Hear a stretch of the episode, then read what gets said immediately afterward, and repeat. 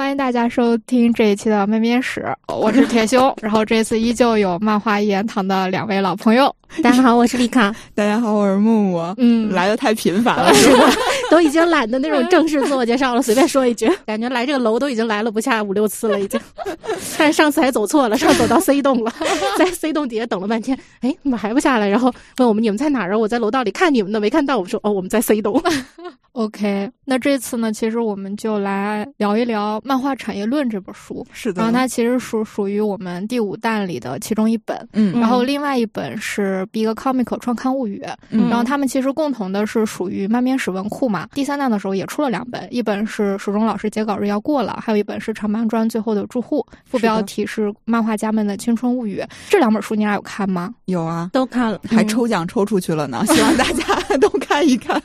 然后这次就是《产业论》和《Big Comic》嘛。嗯，其实从我的角度做这套书是非常，就我觉得逻辑很顺，很顺啊。就比如说。产业论是一个非常宏观的视角，就是它其实是产业块上的事情，而且它的非常完整，脉络非常的全。而 Big Comic 其实刚好截取的是青年漫画创刊热潮的那个阶段，你可以认为是这个大时代中其中一个相对重要的。时间段，然后而像书中老师还有长班庄这两本，其实我觉得更多的是从业者第一线的一个最细节的个人视角，以及当事人在这样一个时代洪流下，在这样一个尤其是漫画初创还有非常草莽的那个阶段的经历和体验。嗯嗯，甚至是他也从从这种体验中，我们也能间接的差不多构筑出来当时的漫画家的工作环境、他们的生态、他们如何理解那样一个时代，以及他们是如何工作和生活的。然后以及如何娱乐自己和结 群结结稿是吧？对对对，包括结群结社的。嗯，所以我觉得它其实是能从相对一个完整的面向去展现出来这个产业结构的吧。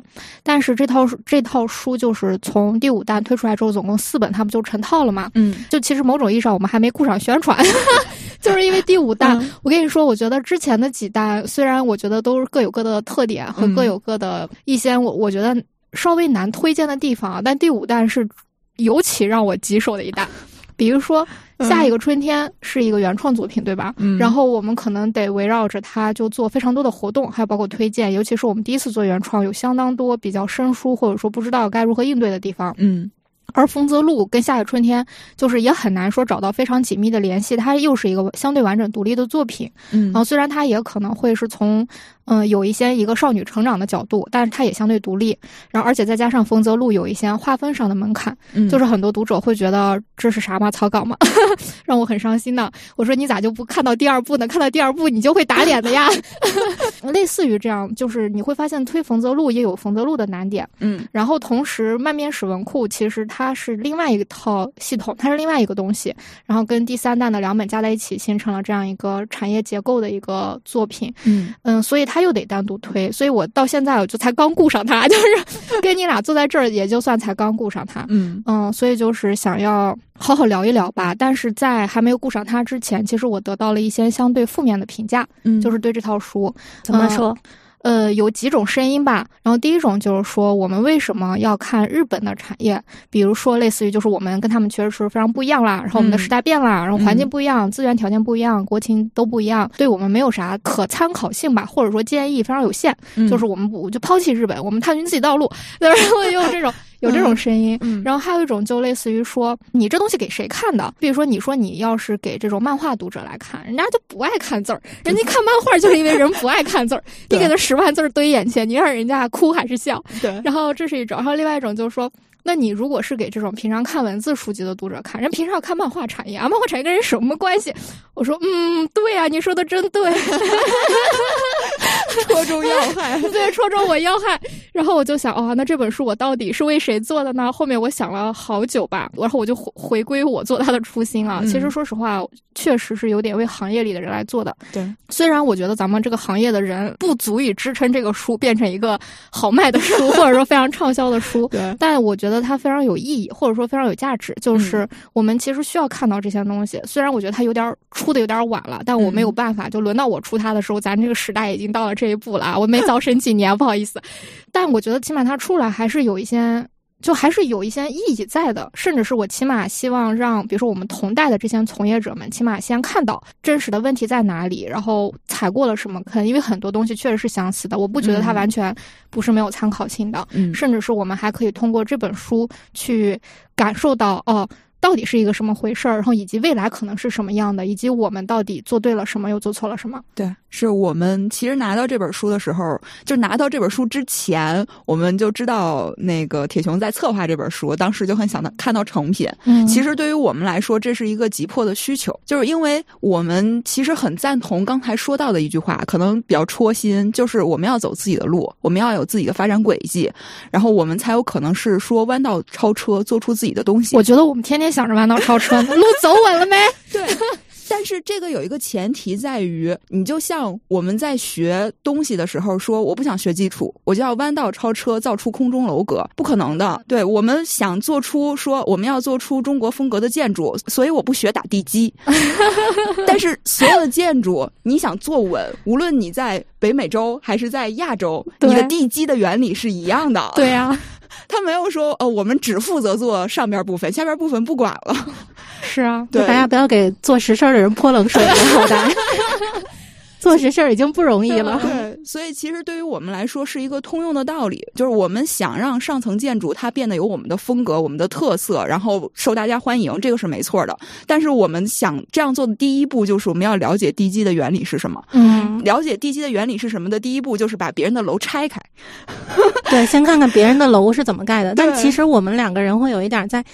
就这本书，其实我们不是像刚才说嘛，铁熊的策划的时候我们已经知道了，然后我们拿到这个书看过之后，就会有一种啊，果然跟我们想的没什么差别的感觉。对就其实书里大部分内容我们已经知道了。对，因为我们在做这个节目已经做了三年了嘛，这三年里边，我们也不是说不动脑子，光光光只是做节目，其实我们也去做了很多的研究，然后也做了很多的思考在里边。然后现在这本书对于我们来说更像一个验证。我们原来去想这个问题的时候，我们可能是只是从理论出发，因为我们没有经历过原来那个时代，也没有经历过。中国的漫画真正腾飞到一个黄金期，它成为一个产业，我们只能从理论出发，甚至这个理论要借鉴影视行业、嗯去来验证这个理论是不是可行，是不是对的。嗯，但是这个书的出现，就相当于给我们提供了实例。就是我们的理论是有的放矢的，我们的理论是在别的渠道已经被验证过的。我们认为做的不对的地方，在它同样的这个产业已经发展的路上是被证明是不对的。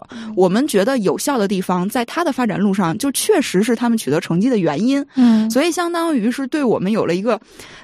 底气，就是我们原来做节目都是，呃，我们两个是这么想的，我们两个是这么认为的。现在有人那本书就是，你看实际证明了，书里也这么写的。对嗯，这就是实践的结果，对，血淋淋的教训。是的。嗯所以我们觉得还是很有必要来谈一下这个书的，包括像刚才铁熊有提到说这本书究竟要给谁看，嗯，确实，在受众上有一个这样的问题啊。你如果是漫画受众的话，其实漫画受众不一定要关心漫画产业，对，确实是。我只要有我好看的其实不用关心，对。不是不是不一定，就是不需要关心。因为其实嗯。作为读者或者是消费者，他嗯其实不用考虑这个东西是从哪来的，他只要享受就可以了。对，买西瓜不用考虑西瓜怎么从地哎里运到我面前，只要它好吃就行了。是的，对，嗯，但是对于我们来说，这个书叫《漫画产业论》，就是其实所有人在关注产业这个东西的时候，就需要去了解这本书。就无论你是一个文字阅读者，还是一个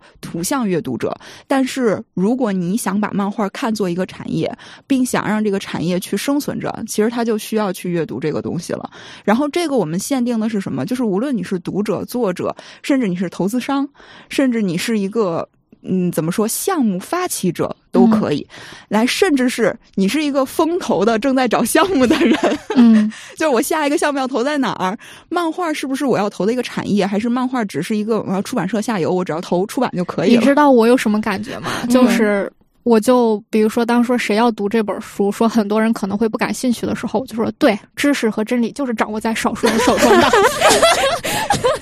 但是 这什么对泼冷水的回击是吗？对对对，但是他们是需要被传播的，它掌握在少数人手里，但是少数人需要把它东西讲出去。嗯就所以我们现在以电台的形式在讲，其实也希望更多人来了解。所以是没有很难。哎，我觉得我觉得你们对于让就是可能会对这个领域或这种嗯内容不感兴趣的人了解这个事儿，嗯你们是还是相对乐观的态度。对，嗯，我们做节目本身就在做这个事儿嘛。其实我们一个 漫画行业性的节目，就是在给对行业不感兴趣的人讲这个行业是什么情况。嗯 是的，我觉得可能就在这块儿，我们是很相似的嘛，就是一直在做这个工作。但是我自己对这个事情，就是我以前可能会更乐观一点，但现在我就既不乐观也不悲观，就是顺其自然吧。就是我觉得每个行业都有自己的命数。只要你跟我们不一样，但是在你会直面销量。就是我们目前来说哦还没有直面到作品，就是成型的作品的这种检验。明白？嗯，我们只有点击量，但是我们不在乎点击量。我们现在觉得有潜力的作者都压着磨呢，你先别着急，你再练短片练一练。明白明白。我先补充一个小细节，前段日子，然后就有受到动画学术趴的邀请，嗯就是他们有一个编辑对这本书比较感兴趣，然后他就发起了一个就相当于行业内的小的共读会吧，嗯然后就请了一些漫画作者呀，或者说相当于他们之前喜欢动画的人，因为它是一个内部讨论，所以大家也就没有说要把它说就是对外吧，嗯就只是内部。然后当时那个编辑其实做了一个非常完整的他自己对这本书的一个分析，包括其实这个作者中野晴行对于漫画产业就是一个不断膨胀的皮球的这个模型嗯的一个分析，还有包括当时各领域吧，包括有搞教育的啊，什么搞。网络漫画的呀都有啊，包括像我是这样做出版啊等等。然后，嗯、虽然这书是我出的，但是我在里面感觉特没有发言权 就是听他们说啊。当然，我就说了一两一两句，然后后面又开始叭叭说。然后在他们说的时候，我当时还挺感动的。就是我觉得，其实我真正想干的，或者说我真正想看到的，就是这样子，就是。大家因为这本书开始进行更深刻的思考，嗯。然后开始去寻找属于自己，呃，比如说把自己曾经零散的经验拼凑起来，把自己的感、把自己的感觉和直觉找到一个可验证、可对标的地方，然后同时更坚定的去做那些对的事情。然后，所以我才觉得这个书是有它的价值的嘛。甚至是我还希望行业外的人也看一看，就是类似于就如果你是搞动画、搞电影，或者说搞文学，就是有非常多相似，就反正文娱真的就是文娱产业都可以值得一看，因为它有很多共通性。对，然后。咱如果不按大纲啊，就只是先想到哪儿说到先想到哪儿说到哪儿的话，就我有一个非常强的感受，就是我看完这本书之后，首先对我自己的启发和帮助是非常大的。因为我自己更多的还是感觉我好像是一个在做出版，然后并没有完全的去考虑，就是我好像就一直卡在出版和漫画的那样一个缝隙里面，卡的有点窒息。但实际上在看到的时候，这本书是把出版跟漫画非常紧密的结合在一起的一个东西，所以我就找到了一个自己喘息的那样一个出口。虽然可能对于现在的我们来说有很多不一样的地方了，但是起码你知道本质是什么，原因是什么，这是一个感受。第二个感受就是我发现，其实日本的产业整合做的，就是他们的行业。整合加上他们的产业链整合是非常完备和是非常完备的。就这个东西，其实不是靠一个出版社就能实现的。是的，对，它是需要你，不管你是游戏行业啊、玩具公司、影视行业、动画制作。综合的一个产业的整合，产业整合的能力，还是说互相配合，包括他们的制作委员会的制度等等，那这些东西，我觉得，我觉得它都不是一个时代的问题，或者说不是一个国情的问题，而是人们如何理解商业，人们如何做生意，人们如何理解合起来赚钱，以及如何生产产品的一个非常非就是一种商业伦理的事情。嗯，商业伦理、行业伦理的事情。然后我有一种，就是我们其实在，嗯，比如说我们在一些商业文化上，比如说我们商业文化、生意文化，然后我们的企业文化、公司文化，包括我们的管理管理文化、人际文化，其实都有非常多落后甚至是错误的东西。嗯但是这些东西，因为在我们的时代发展中，就曾经就是不管就是只要抓住耗子就是好猫的这样子的一种。嗯，就是生意或者是商业逻辑中，其实已经嗯潜移默化了我们很久，让我们觉得公司就是这样开的，管理就是这样做的，生意就是这样搞的。但其实不完全是这样的，就是也给我了一个这样子的冲击，可能它是一种更底层文化逻辑上、文化基因上的东西，嗯，给我了这样一个冲击，大概就是这样。其实刚才说到这个，我有一个已经离开这个行业的认识的主编，以前他是讲讲谈社的，之前是讲谈社的，然后来国内做漫画编辑的时候，最后离开的时候，我们在聊天，他就说，反正用两个词形容嘛，说现在行业内的人不是蠢就是坏。嗯这个蠢是说在没有完整的这种产业体系和商业头脑，就跟过家家一样在工作。嗯，大家无论是职业素养、职业道德还是什么的都不完备。嗯然后坏就是单纯坏了，就可能他赚钱就是带着坏心思在赚的。所以他除了当时对行业失望离开之外，还有跟人接触，就他哪怕跟作者接触，他都非常的累，因为感觉大家的这种职业向的想法都特别的不完善。嗯，对我我觉得这种不完备可能跟我们的整个经济发展的周期也有关，包括、嗯包括我们的这种。呃，商业上的积累，文化就对于商业文化上的积累，对很多东西的认知，其实都是，而我觉得刚开始真的非常的就是粗放野蛮，嗯、这样发展起来的，所以就会导致这种粗放野蛮变成了一种哦，好像生意就是这么做的，哦，商业好像就这样，其实不是的，真的不是的，就是它是另外一个模样，只不过可能我们还没有能力，或者说我们的文化的基础还不足以让我们能形成那样的氛围。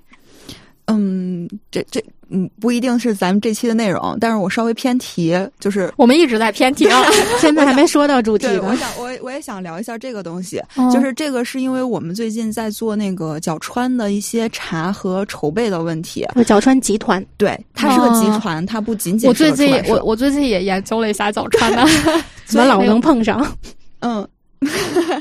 就是刚才说到这个产业包括职业项的一个问题，是我觉得我们在呃有有利有弊吧。日本嗯有一个为什么我们说，就是我们查了这么多期日本的出版社之后，我们觉得日本的出版社跟国内的出版社它压根儿就不是一个概念，嗯就在于日本的出版社可以形成完整的财团，然后当他最开始在做出版的时候，就包括时代背景下，给了他们很轻易的原始积累。对，就是当时我开一个书店或者开一个出版社是可以快速进行财富累积的。嗯然后等这个出版社形成了财富累积之后，出版社是会外延的，就是他们去会去合并。那个制作公司会去合并电台，角川就是一路收购，是的一路收购，一路买人股票。角川查子公司查死了，简直。而且他他连海外，就是我们现在能在中国听到天文角川、青玉角川，就是他连嗯海外都不是找别的公司合作的，就是我直接在这儿办个子公司。嗯所以他有很完备的一套系统。我们现在去查角川的时候，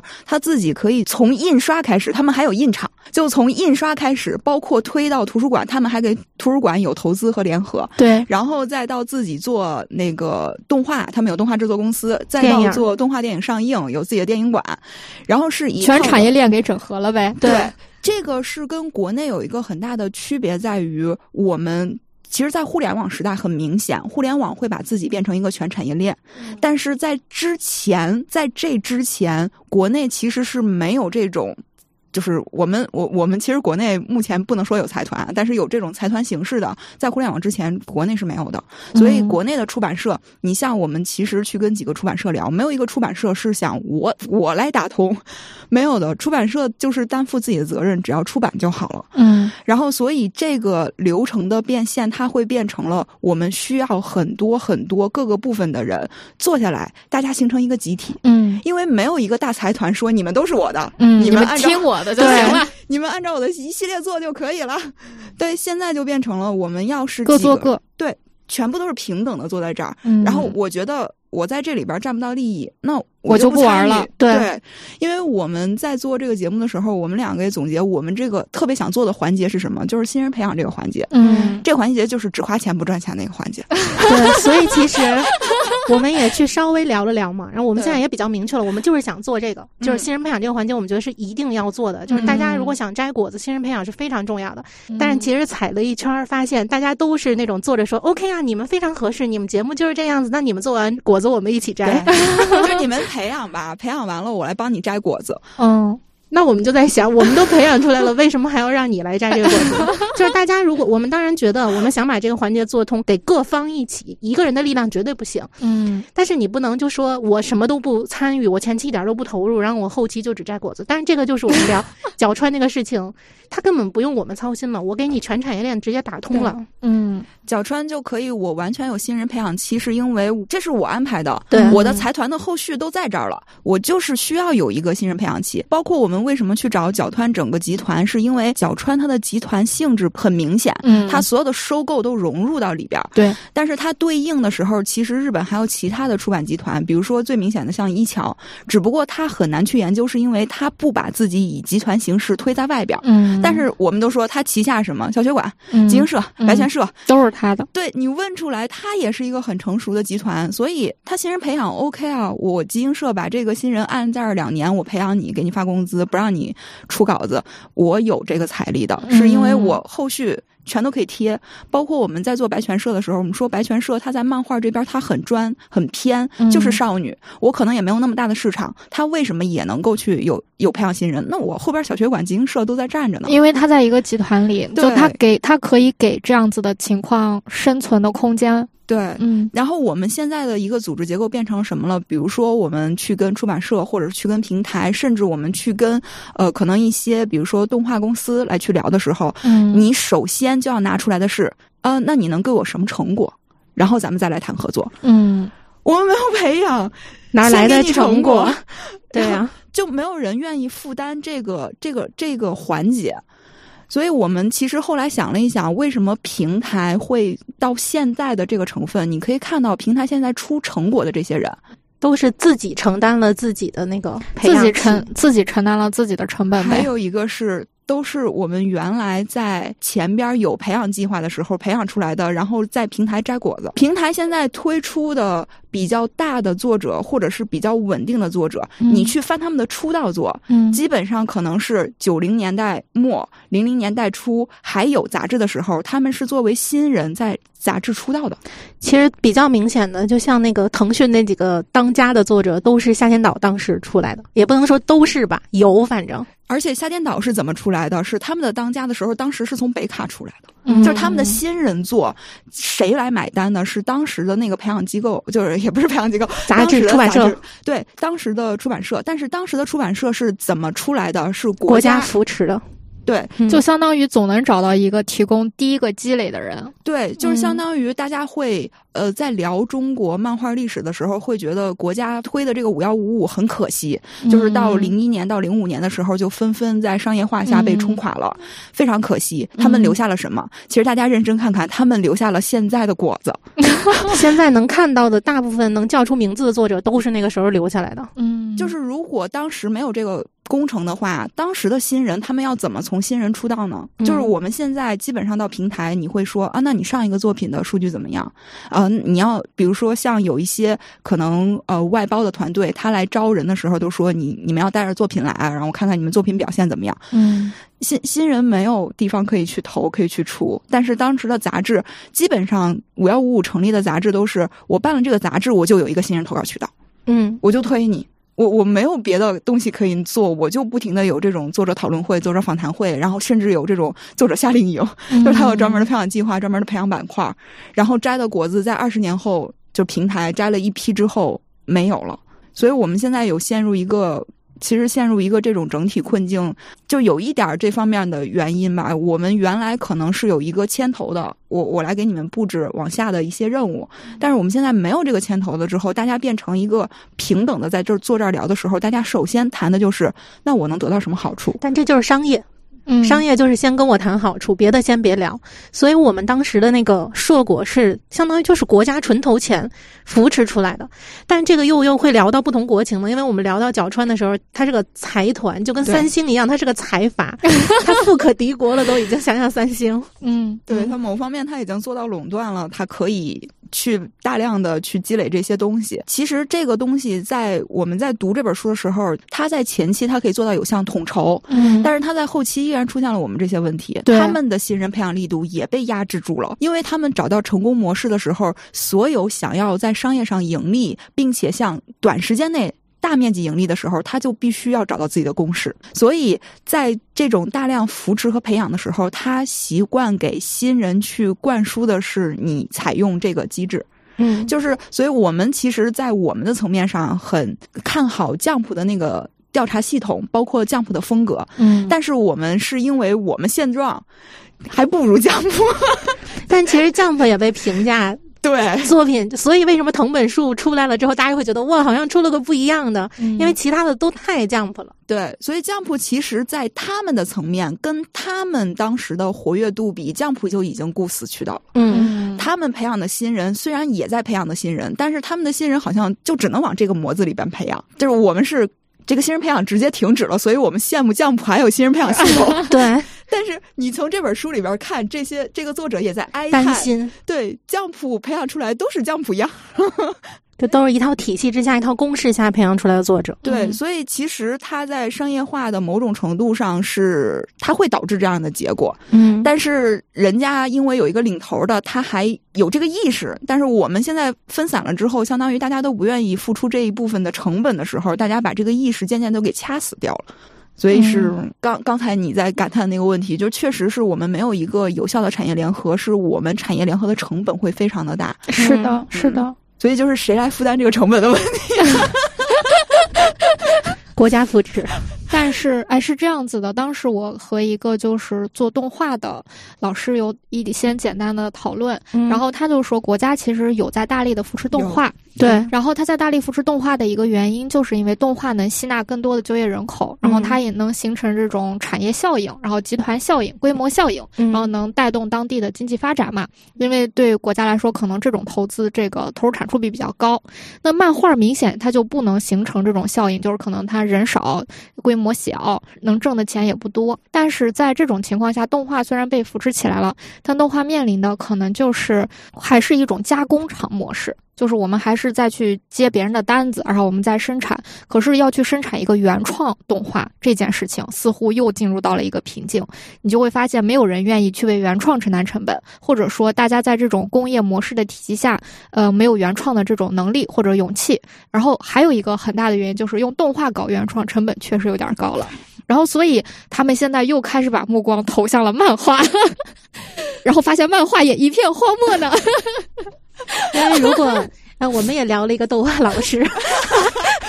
因为如果这个漫画做出来之后，就像刚才说的嘛，漫画其实只需要一个人画就行了，一个人编，一个人绘。但是这个作品如果出来改编成动画的话，可以给很多人提供就业机会，所以这也是动画现在把目光又放到漫画上面。对，所以它其实一个成本承担的这个问题的时候是。漫画需要下游产业去扶持的，就包括我们在看《漫画产业论》这个书的时候，它在最开始的时候会在九五年告诉我们一个日本漫画单独产业的一个产值，嗯。因为在九五年之前，其实纸质出版它还是有一个天然的传播性的，因为当时的娱乐产品也少嘛，这是我们说的一个时代背景。嗯。但是你在九五年之后往嗯两千年去跨的时候，基本上在日本去谈论的时候，它也会把动画产业加到漫画产业的产值里边，嗯，因为以漫画作为源头，动画其实是扩展了它的一个收益，对，所以动漫动漫虽然大家。嗯，就有一部分我不喜欢这个词。对，不喜欢这个词，但是它的产业的紧密结合度是很高的。是的，可以看到日本，它有这么多的动画，它其实原创不会占到它百分之四十，就是大部分还是漫画改的。对，这样的话，他们有一个作品缓冲期。你比如说，我很喜欢骨头社，骨头社属于做自己原创就是浪嘛，就是是没有办法保证收视率的。我可能这个钱扔出去就扔出去了，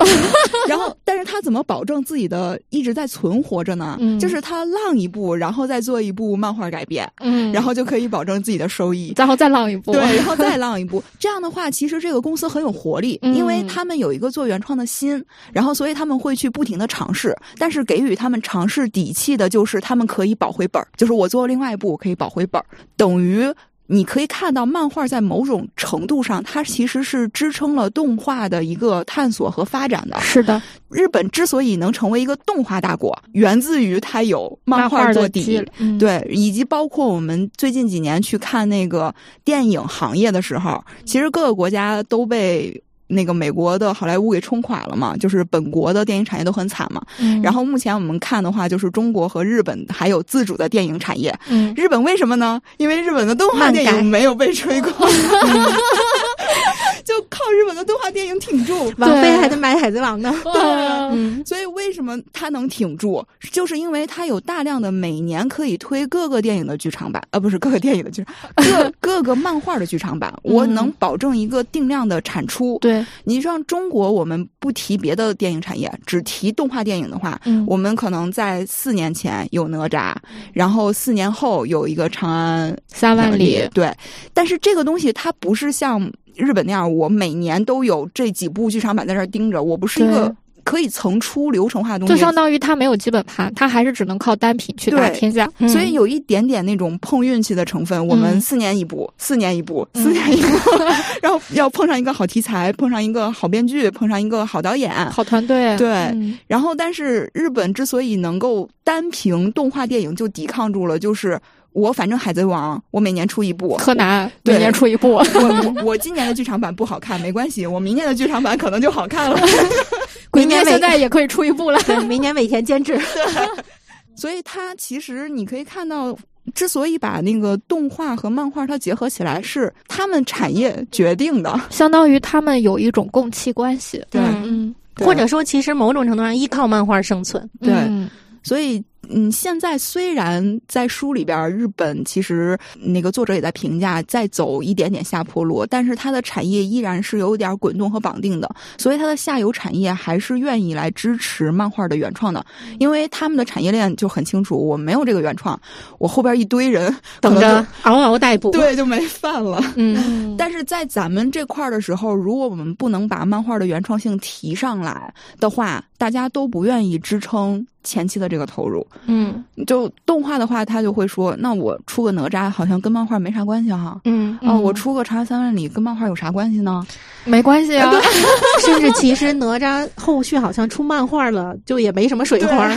因为他倒腾的，你相当于是要用动画电影来带这个原创。那原创不好了，我就不用管它，我直接出哪吒第二部嘛。所以他，你如果不是一个发起者，你就很难被重视这个地位。没有话语权。对没有说白了就是，因为我觉得我可以抛开你独自成立啊。嗯，对吧？就有一个鸡蛋和鸡的关系，这个流程中就是我觉得你不是我的源头，所以我不愿意给你前期提供这种培养关系。因为这么几十年来，确实也没看着对啥。但其实《快把我哥带走》对算是漫画改编真人影视效，就是叫什么票房、还反响、口碑都还不错的，嗯，但没接住，就是没有后续了。某种意义上说太少了，大家就会觉得这是孤立，大家不会觉得这是一个我要去思考的，成为我产业部分的。就大家会跟你说，比如说像标人，那可是标人呀，就是大家会觉得这都是孤立。嗯，就它不是一个流程化我能看见的东西。但是能理解的就是，他们确实都是以各个公司或者说各个行业为背书，或者是举。真的是举全家之力做的一个东西，大家会觉得这玩意儿不可复制，嗯，所以就会觉得呢，它就是个孤立。你看日本的剧场版，你这一年出这么多部，我一点都不觉得你是孤立。就感觉就感觉放在那个 那个皮滚带上，然后那叫什么，就是那种轨上，然后一一步一步一步一步一步一步走。流水线嘛，对呀、对你这流水线里边，你它的质量是有层次的。你知道海贼王》前九部，啊，我也就在电视上看看也就算了，谁进 谁那个水平，我也不进电影院。但是它第十部尾田一监制立马不一样了，我要进电影院看一下。就是要打一下开头。对你，你可以，它有很高的容错率，就是我这一部不好了没关系，下一步再看看嘛。嗯主要其实还是粉丝的那个粘稠性强。我记得当时有一部。嗯、就是红之前那一部吧，我跟我朋友一起去看的。然后那一部对我朋友来说，我朋友没看过《海贼王》，就两脸懵逼，就是一个同人电影，因为所有人物都没介没有介绍，直接上来就打。然后我朋友没看过《海贼王》，就是啊，这是这是谁？他在边上问我这是谁？这这俩人在干嘛？这俩人什么关系？然后我就一直还得解释。而且它会稳定粉丝群嘛。你比如说，我们说哪吒他这么久了，然后出下一部，那他原来的那群粉丝群还能不能够稳定下来？嗯，它其实是不太能确定的，就是留就是留存率很很存疑。对，因为哪吒其实没有一个，就只有那个动画电影那一个东西打底。但你像《灌篮高手》这次在国内的票房就非常明显，嗯，能看出我这二十年了，所有的青春都给召回了。当时看过人全去看了。对，而且他这个电影等于一上完了之后，他的漫画又火了一波，就是日本销量又上去了，嗯然后中国这边带销量也又上去了。嗯，就是我我有一个落地的总能乘着，嗯，然后等于这一波人又重新开始看《灌篮高手》了，对吧？嗯那我再过十年再出一个呢，那这波人的青春是不是又一批回来了？对对永动机一直有钱赚。对，所以嗯我们是会觉得这个产业会对互相影响吧，会对一个原创互相影响。但是反正就是落到中国上边，就是我们其实最近。嗯，就是最开始我们聊的嘛，为什么开始去见不同的人，去聊不同的东西？我们甚至可能都打破漫画，就是你可能是一个做别的的媒体，我们也想去跟你聊一聊，就是因为我们觉得这个东西就是需要大大家，就是各个方面的人坐下来，达成一个互相的统一。我们这个环节是培养的，你们那个环节是结果的，那就请你支援我们。然后，如果你们那边是需要非常好的果子的话，我们这边就提高这种审核的水平，提高审美的水平，来达到那个的效果。你不然的话，你其实按理说，我们现在办这个节目，我们一手是作者。我们不停的在跟作者沟通，我们一手是出版社和平台，我们也不停的跟他沟通。其实应该能把资源迅速整合，这个也是我们当时评论里头会有人给我们留言，就是说，哦，我感觉你们好像做了三年的节目，但其实行业没有太大的变化。说实话，我当时看到这条留言的时候，有点生气，就是真的有点生气，嗯，因为这件事儿吧，本来不是我们该做的事，我们就是俩编辑，感觉就是我们来改变行业了，这对改变行业的重任啥时候落我肩上了？这是其一嘛，这是其一。但其实生气简单，这句话说的太轻松了，就说出来这句话。哦，那我已经看了三年了，我觉得行业还没有什么改变。那这句话真的是就是不做事儿，不去做这个事情的话，是非常轻易能说出这个话的。对，看似很容易的资源整合，但实际上，就像我们刚才说的，可能承接那一方需要这个果子到达 A plus 的程度，但是我们现在的觉得，我们的作者可能还在 C，就是我们需要把它到 C，培养到 A plus 这个过程，那这个过程要谁来承担？对，因为两方你是作者和平台方或者出版方，你看起来是直接对接上就可以了，但实际上两方要求不一样呀。对，两方完全的要求不一样。你推到出版社的时候，出版社是这个水平，我卖不出去书呀。然后推到平台，平台已经过了，我只要是稿子是收的那个平台也会，嗯，这个我收费收不上来呀。然后作者方会是。那我画了，你为啥不给钱呢？的水平的程度是不一样的。那这中间培养的水平差是需要一个时间和精力付出的。就像我们刚才说的，我们不能让作者说做慈善，你你别上班了，你也别干别的了，你就练我们的练，你跟着我们练两年，我们一定能让出版社接你的稿子的。那那就是作者纯卖风险，跟着你。我这两年里边可能自己我们也无法保证，因为这两年要看作者自己的能力水平。对，所以这个是一个我们但凡把它认成一个产业，它都不是一个能成功的事情。对，对我就对这个行我充满了百分之百的热爱。我这个东西我也要面临一个现实的生存问题，嗯，所以在日本那边，我们说它之所以成为一个大集团的时候，就是作者在练的时候，他是起码能够，我虽然不会说买房买车，肯定买不了，但是你像酱浦，他签的条约已经很苛刻了，就是你在跟我合作期间的时候，你不能跟别的出版社合作，甚至我压你的稿子，你没有连载的费用的时候，你也只能在我的出版社待着。嗯但是与此同时的是，我可以给你介绍助手的工作，你去这种已经能生存，对，起码在东京。然后或者是有的作者可能惨一点，他要打一点临时工，但是他依然能够保证有一定的时间是来做练习，并且我去当助手跟这个成功的作者的时候，我是有请教以及实战，能看见作者在实战的这个经验的。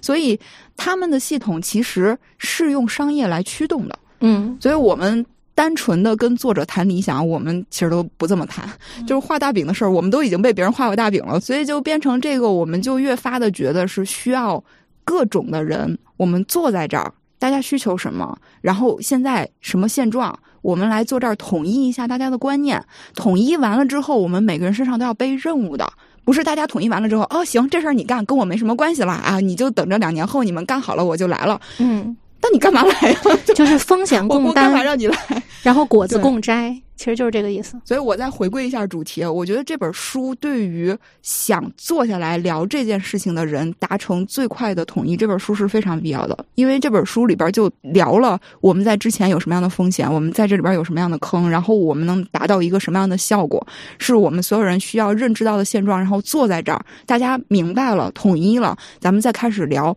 怎么去解决这个问题的事情。因为我们做节目的时候，其实也想达到这个效果，但是毕竟我们这个节目。其实我们也经常给平台喊话，但实际上我们在平台去播这个节目的时候，有多少平台会来听我们的节目？因为平台也会想啊，你们就这个点击量，我从你们这儿能得到什么好处呢？就如果出发点就是我要得到好处，那其实没有办法坐下来谈合作，因为每个人都想在这个桌子上得到好处，谁在这个桌子上做东西呢？就谁付出呢？谁承担呢？对，所以其实我觉得这本书最关键的部分在于。行业的形成是需要先打基础、先付出的。嗯，就这个是一个需要让大家一定要明白和清楚的事情。就当然，我们这也不是 就是任意喊话。就看过这本书、有想法的人，起码我们跟铁熊做了这么长时间的节目，我们三个人的想法是一样的。大家可以联系我们，一起坐下来聊一聊。就包括我们，我们现在很。主动的去联系大家，就是我不太清楚你有什么想法和意愿，那没关系，我们来去找你聊一聊，聊一下你的想法和意愿，以及为了这个想法和意愿，你你可能想去做一些什么样的事情。然后这本书是一个很好的证据，证据。对我们为什么要这么做，是因为它确实有效，不是我们在这儿跟你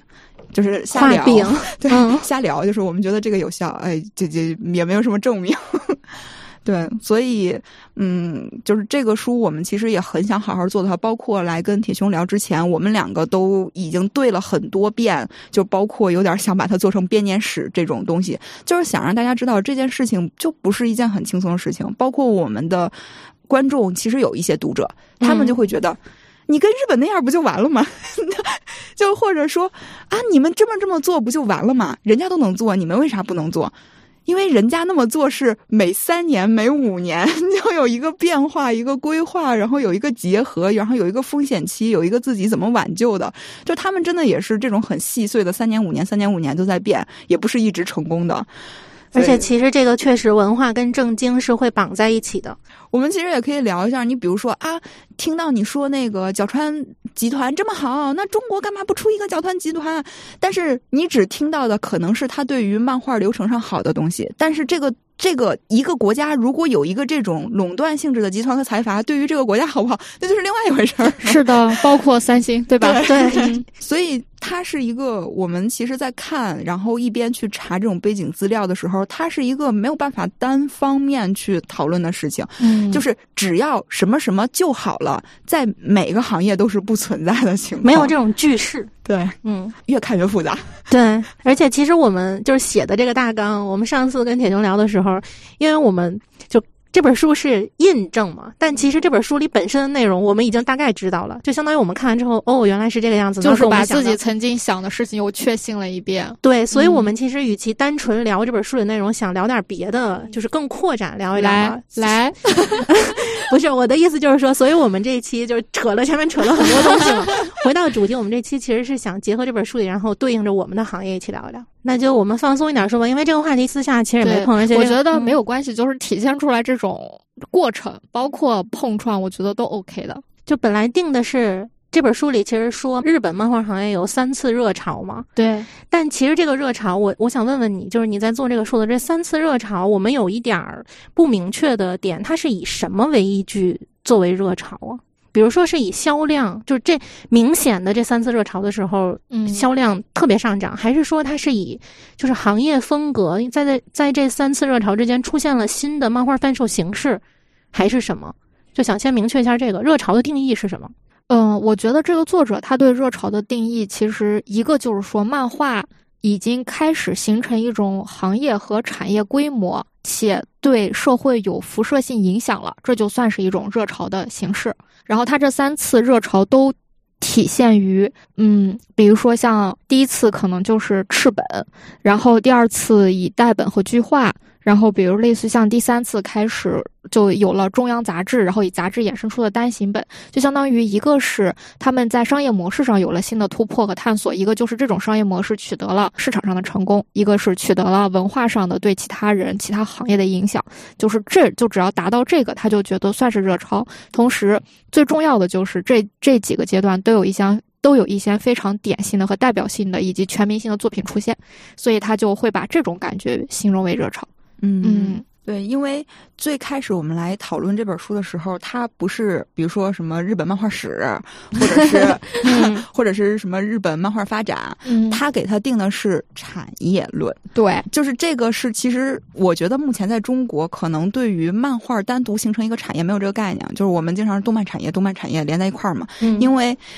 这没没有漫画什么事儿，都是动画，主要在说动画。对我们其实却发现，产业我们简单粗暴的来说，一个东西为什么能被称为产业，就是它的产值有多大。是的，就简单，它能赚多少钱？是的。对，所以其实，在日本，他把它当成一个产业论，就是因为它能够赚足够多的钱。包括在这个书里边，其实也说到了，它九五年的时候就有六千亿日元的这么一个产值了。所以，在中国其实没有达到这种规模，然后日本达到这种规模的时候。其实是他们先达到了这种规模，然后这个作者在回头很惊叹于日本是怎么把漫画做成一个产业的，所以才开始了一系列的这个梳理。对对，所以嗯，这三次热潮，我看其实这个作者在书里边，我觉得。作者没有详细的很下定义，但是我觉得作者可能是认为是这种三次，它推动了日本形成了转眼一看，哦，我居然变成了一个产业，嗯，形成了一个这样的阶段，对，但是具体的这个后边的数值。感觉都不是很好统计，没有这三次热潮，它具体形成了一个多大的数值上边的一个推断。它只能从比如说影响力啊，然后大概的市场热度啊，然后这种全民性影响的作品啊，以及一些新的商业模式上去来做这种回望的。对，是的。所以我们为什么提这三次热潮？是这个作者其实他写的。又散又集中，这本书，他按他是按照时间线吗？对，他其实有点那种总分总，就是他先分析一下现状什么，然后再给你拆的贼碎，嗯，然后再在后边给你再汇总一下，对原因再汇总一下这种。但是他在这种总分总的这种结构，然后零零散之中夹着集合的这种结构里边，其实我会觉得他对于这三次热潮会反复提到，嗯。是的，我感觉这可以是一个讨论的一个重点，包括为什么这三次热潮会推动日本的漫画成为一个产业。其实我们刚才聊了一大坨儿，其实也有一个目标是想让大家把漫画单独认证成一个产业，因为如果这个东西它不能赚钱的话，就真的投入目光的人太少了。嗯，你投入目光的人少的话，就像咱们现在一样，它就变成一个下游产业了。嗯。就我做个动画，再衍生出个漫画；我做个什么游戏，再衍生出个漫画。那那漫画其实大家就不用当产业来讨论了。嗯，所以感觉这方面的话，可能对于我们的启发会更多一点。我有一种感觉啊，就是这三次热潮，就除了刚才提到的那些，有一个挺大的原因，就是时代的造势。真的就是都离不开时代的造势，而且他们是一步一步累积的。比如说，可能就是因为有了赤本，才可能会有代本和巨化；可能就因为有了代本和巨化，这个中央杂志才有能收割的作者和读者。然后收割了之后，他可能才在杂志中，然后比如说在杂志销量的变动中，慢慢考虑到单行本的特质，然后开始出单行本。然后在单行本的这种好的销量和好的市场表现之后，他可能会考虑到，比如说。跟动画、跟游戏，就相当于跟其他行业的结合，然后慢慢的，一方面自己形成产业，一样一方面也形成了一个产业链条。嗯，确实是。那我们就接着进入这个三次热潮吧。我们一次一次聊吧。好，嗯。第一次热潮其实刚才已经提到了，包括作者在书里边也给出了时间段，就是一九四九年到一九五一年，日本战败之后，其实，在漫画上也迎来了一次重大的改革。嗯，这个时代代表是以赤本为代表，但是其实作者在书中也说明了一下，他其实是觉得是一个形式上的改变是最重要的。作者原文写的是，有人认为是手冢独自探索出的电影化表现手法，首开故事漫画之先河，运用镜头语言将画面拉近俯拍，将蒙太奇等电影剪辑技巧引入漫画的，确实是手冢。但此后人们发现，以其他作者速度太郎为代表运用这些技巧的漫画，在二战前便已存在，因此有人认为手冢对日本漫画的引领作用，并不似此前讨论的那般先锋。然后作者认为，手冢最重要的贡献不在于这些零零散散的表现手法进行漫画表达，而是将小说、电影等复杂的故事和人物关系引入儿童漫画，打破了当时漫画表达能力的局限，这才是故事漫画真正伟大之处。嗯，也就是说，其实作者认为的第一次漫画的热潮是在赤本时代催生出的。故事漫画的表达形式，嗯，对这个时间段啊，其实对于我们来说会敏感一点，嗯，战而战后的这个时间段嘛，所以我们其实当时去查的时候，也是日本为什么会在战后在赤本的这个浪潮中，然后形成了这么一个故事漫画的。发展，你也可以看到了，它结合了很多所谓的电影、电视的这种表现手法。其实我原来应该是山猫讲座，我有听过，就是因为其实战后的时候，大家比较清楚的就是美军其实接手了日本的某一时期的这种统治。就我们避不开的要聊到政治，对，嗯，对你你时代背景是绕不开的，所以当时其实日本流行的很多的文化以及接触到的一些比较前卫和先锋的艺术，就是。美国那边传过来的，包括其实手冢在自己的创作中也有说过，然后或者是访谈提及过，像他做那个呃叫什么蓝宝石啊，不是蓝宝石王子，完了那个第一个少女漫画叫啥来着？就是蓝宝石王子，就是蓝宝石王子是吧？嗯，就是像他做那个第一个那种少女漫画蓝宝石王子的时候，他当时的人物造型就借助了美国那个贝蒂小姐。就是眼睛要大大的，然后脸睛脸庞圆圆的，就是他有很多东西都来源于这个。他们怎么接触到当时的这个东西？就是因为美军统治下，他其实要进行一些文化的啊，不算殖民，这都是 做一些文化做做一下文化上的配合，好词儿，做一些文化上的引导。因为其实大家也知道，就是二战是一个什么样的。背景嘛，嗯，所以日本在战前，就是二战期间，他们的漫画是有自己的宣传诉求的，所以在战后需要在无论是时代背景还是政治需要上，需要去改变日本的很多的，就其实相当于会有有一定的任务性存在。对，所以它有一个大时代背景去影响日本在这期间去做出一些调整和改变。嗯，然后再有一个说是赤本时代嘛，就是野蛮生长，因为像它有很多的机构其实是美军在去做统治，然后包括他们战后的一些恢复，它可能对文化这块它。除了比较敏感的，比如说像日本，呃，比如说像美军，其实想消灭一些日本文化的时候，他就不允许有武士啊、有刀这种出现的时候，他有这方面比较严苛的规定。但是想起《银魂》的开篇了，什 么禁止带刀令是吧？对。然后在另外一方面的时候，他可能没有系统性的监管机构，所以当时盗版、色情、暴力这种，他因为在那个。混乱的市场上，想要自己得到收入的时候，这些内容也是大量的混杂和流行出来的。而且，其实还有时代性，就是战后的物资非常的匮乏，所以那个时候它是一个非常便捷、传播度高，并且便宜的。宣传可以娱乐方式，对的很烂。他之所以用那种一个叫鲜花纸的东西去印，然后之所以叫赤本，也只是大部分的封面是红色的而已。嗯，所以就是在经济比较混乱且有一定发展的背景下，然后文化上面又有一定的先锋文化进入，不管是。日本人自己愿不愿意的，但是因为这个驻军，所以先锋文化被带进来了，所以它催生了这样一种改革形成。然后也不得不提到手冢，就是手冢是一个嗯，怎么说到目前为止，我们且不说它有很多的细小的操作，可能对某些行业有一些比较负面的影响，但是对于他本人来说，他是一个很适合出现在这个转折点的人物。就是一个是他从他的思想性来说，他毕竟呃算是一个高知分子嘛，毕竟也读到了医学博士这个方面，就是在那个时代下，他即便不画漫画，他也能生存的比较不错，对家家庭家境也很好，对也很好。但是这样一个人，他进入到了你像当时的那种赤本时代的时候，其实大部分是为了一个求生的一个途径嘛。就我可能画点色情，可能画点什么，哎，大家娱乐一下，我就能比较容易的赚到钱。包括盗版也是猖獗嘛，别人画了我就照着画一遍，我也能赚到钱。然后他进入了之后，就完全也不画色情，也不画，也不画那个暴力，我画个新宝岛去探险冒险，以及包括我没有沿用之前的东西，我想让我的作品变得。更好的时候，我去把大量的表现艺术形式加进来，并且去统筹它，让它具有一定的规范化。嗯，就这样一个人，其实，在时代的转折点是不可缺少的，以及包括他在从赤本跨向了正经的那种儿童杂志，对，然后他可以。去跨越的时候做很多的妥协，就是我们经常现在跟作者说嘛，你要是画着玩你就画着玩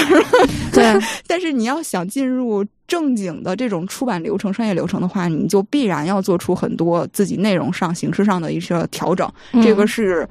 这个行业所赋予的，然后以及它在流通性上必须接受的，然后。其实，嗯，手冢也很好的去消化了这些东西，并且在之后的一些操作里边，他还不断的利用自身的影响力去改变某些东西，包括到海外影响。他想反影响回美国的时候，包括他《铁甲虫木》积极的出海什么之类的，就他自己本身的这个思想性有点跨时代，有点过高。说真话，就是对漫画本身有追求，然后又对文化传播有责任感的这么一个人。而且我觉得里面就是是个日本人。他是左翼，他是左翼。对，就里面手冢最震惊我的一段，就也是书里提到的，就是他说他铁臂阿童木。比如说，类似于他会为他做动画制作，甚至还要成立俱乐部，然后办杂志，然后出各种周边。这些东西不是一个顺其自然的事情，而是就是他提前策划好的。是的，这个真的是没想到呢。就不光是对漫画本身有贡献，对整个产业都是一个非常有先驱性想法的这么个人。对，就是他并太厉害了。对他的对于漫画这个东西，他并不是停留在我靠他赚钱。嗯，就他是真的认为这是件事业要干的事情。而且真的把他，就是把那个文化传播的责任放到自己肩上了的那种，主动背起来的人。对，所以这个也是我们，我们经常在节目里边的时候，就是有的时候会提到这个时候，大家就是，哎，中国要出现一个首领。但是还是那句话，我们这个群众史观，时势造英雄嘛，就是你要有那个时代，然后有那个环境，那个条件，对，然后有这个人去出现，就可能在那个环境下，我们说没有手冢，那可能五年后会出现一个别的什么人，对，就包括其实书里也提到了这种电影的表现方法，其实也不是手冢独创，只是手冢做了很好的整合，并且把它运用在漫画里边，然后这个漫画还火了，只是一系列的条件都在他身上得到了体现，但是也确实。需要有一个这么意识的作者，我们也经常会在做，嗯，就是在我们的节目里边说嘛，有的时候作者的作用其实要大于我们。这些当编辑的人，因为编辑是行业存在才存在嘛。你手冢在赤本时代，我不需要编辑，我就自己画就可以了。对，新宝岛也不是别人说你要改变什么，你要成熟运用，你要为读者着想，没有人催他，是他自己这么做的。对，所以，但是我们即使这么聊，我们也没办法呼吁作者，你得有责任感。这种东西只能作者自己意识到，然后作者自己想承担。就是没有办法呼吁的这个事，我觉得可以呼吁，作者要有责任感。对，但是反正聊是一遍一遍聊，能打动谁，能打动一个人就打动一个人。对，但其实能有责任感已经很不容易了，在现在这个环境下。有一种感觉啊，就是我现在对于创作者有一个思想上的变化。我以前可能更多的是希望为作者的处境去考虑，或者说为作者的发展去考虑。当然，这我觉得作为编辑来说，这是一个事实，或者说这是我们职责的一部分。但是我们对应到当下的一个现实，你就会发现作者。并不是我们脑子里的作者了。呃，我觉得现在就是我们只说中国当下，就是很多还在画漫画的人，或者是还在这个行业里面的人，大部分。呃，比起一个创作者，更像是这个行业的工薪族，他们想要有稳定的收入，然后有稳定的物质保障。那这个本质上，它其实就是工薪族，你就是去拿一份这个行业里的工资。那这个时候，谁给你工资，你就听谁的。但是这。在我看来啊，真正的创作者他其实是有冒险精神的，是的，他甚至是要承担着一个是创作上我在艺术追求，然后在社会责任上的一些重量，同时我还要承担着我的作品也许不好，我可能要面临的风险，以及包括我付出的时间。如果一个作者他没有这方面的呃精神，或者是没有这方面的意愿和能力的话，他就只能当一个工薪族。对，你可以找个班儿上，对吧？对，真的是这样，就是因为作者就是创作者。他可能想要的并不是一个稳定的收入，他要的就是我要从全全世界的人口袋里赚一块钱。就是他有没有这个野心，或者说他有没有这种能力？他如果既，但他既如果他没有这个野心，但是他又想要得到那个东西，就这是不太匹配。是的，嗯，其实最主要的是有这个能力。首先第一条是有这个能力，我可以举个例子。我有个认识的编辑朋友，他就是经常会跟我聊他的作者让他特别的累，就是觉得这个作者可能不好好交稿，就画的东西也达不到他的标准，但是他一直带着他，就是有工作机会就给他，嗯。然后我每次在边上跟他听他跟我吐槽这件事儿的时候，我就会问他，我说那为什么呢？就是他又搞得你这么累，然后他的能力又明显在你的观点里头达不到那个连载的标准，嗯因为那个作者活得很辛苦。就是在他的观点里啊，那个作者真的辛不辛苦我不知道，就没准作者稿费其实赚的挺好的，但是他会觉得我需要给这个作者提供这份工作，嗯，因为我要让他有这个钱赚。但是我每次听这个时候，我就在想，他如果能力不够，他就不应该赚这个钱。确实是这样。我我为什么要用整个？就像这个公司不行，你就让他破产呗。对呀。所以在这个说的时候，就是会有一些不同，观念上会有一些不同。我觉得有一个很大的原因吧，就是因为我们的漫画行业发展的真的是过于坎坷了，而且创作者在早期真的是吃了非常多的苦，以及就是说他们也。做了很多的这种自救、自我调试，但是不管是这种，嗯，比如说站在作者的角度来说，就是他们的呃愿望、理想、梦想、野心，其实也是在一层层的，就是在这个时代和行业的波动中被不停的磨损和消耗的，所以他们最后愿意去求稳、求生存，这也是一个人之常情，但是。就就怎么说，就是我觉得它是一个共同造就的结果。而当作者就处境如此之艰难的时候，编辑确实也很容易的去，就是我要为他多考虑，我要为他多着想。然后这个东西就算不太好卖，我要努力把它卖好，就很容易出现这种情况。但是这样一个现状是不是能真的解决问题？其实不一定解决不了。对，这个其实就陷入了一个。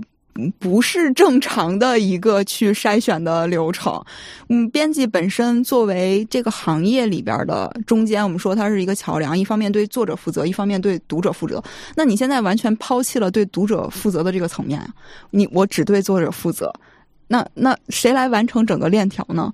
所以这个东西，另外一方面。怎么说？我我们处在这个行业里边，我们能看见这个行业不正规的地方。那不正规的地方，你就不要自己更不正规。对，但其实某一方面，我们也能看到，就是包括有一些作者，我们甚至觉得啊，他为什么能有连载机会的这种作者，拿着很高的稿费在连载。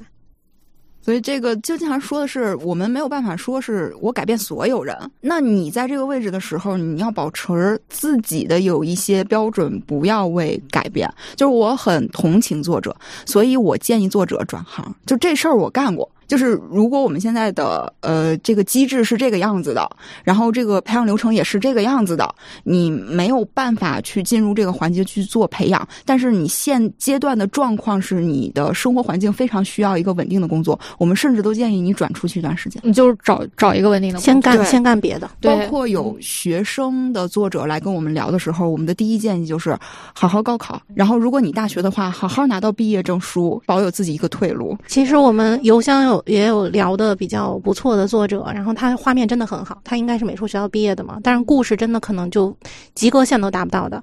然后那种建议的时候就说，你要不先去当助手，先尝试着就先有份工作，先能维持生活；要不就先干干别的，因为你画面很好，你不一定要做漫画，嗯，你不是一定非得做漫画才行。当你能力积累够了，你能做漫画了，你再来。就首先要把这个主要强调画面好的这一点观念先改过来，漫画要故事好看。所以就是我们可以同情并且理解作者，但这个不是我们在我们这个环节需要去扭扭曲它标准的一个东西。就包括其实我们无论看日漫那个重返出来的那种关作者关系，或者是你去了解一下，就是日本杂出版社和作者闹崩的也有很多啊。这种东西就是我想让我的出版社生存下来的时候，你跟作者是一个合作关系，我不是一个供养关系，也不是一个个我们拉友情线儿啊，都大家好好一块儿好。你可以看到，就是包括 Jump 的编辑，他出走要建立自己工作室的时候，带走的也是顶级作者。我们说我带几个不知名的新人，我带着你一块儿，我们来 建一个公司，自己都活不了。它是一个我们在这个商业流程里边，它需要讨论的东西。你除非是我钱多，我就是来做慈善的。所以其实又回到最开始我认识的那个主编在说的，就是大家都太天真了，我们的行业特别的天真，对，大家都在过家家，都是感情用事。我跟你感情很好，然后我们完全不看能力。对，所以这个也是，哎，这么就聊聊到这儿，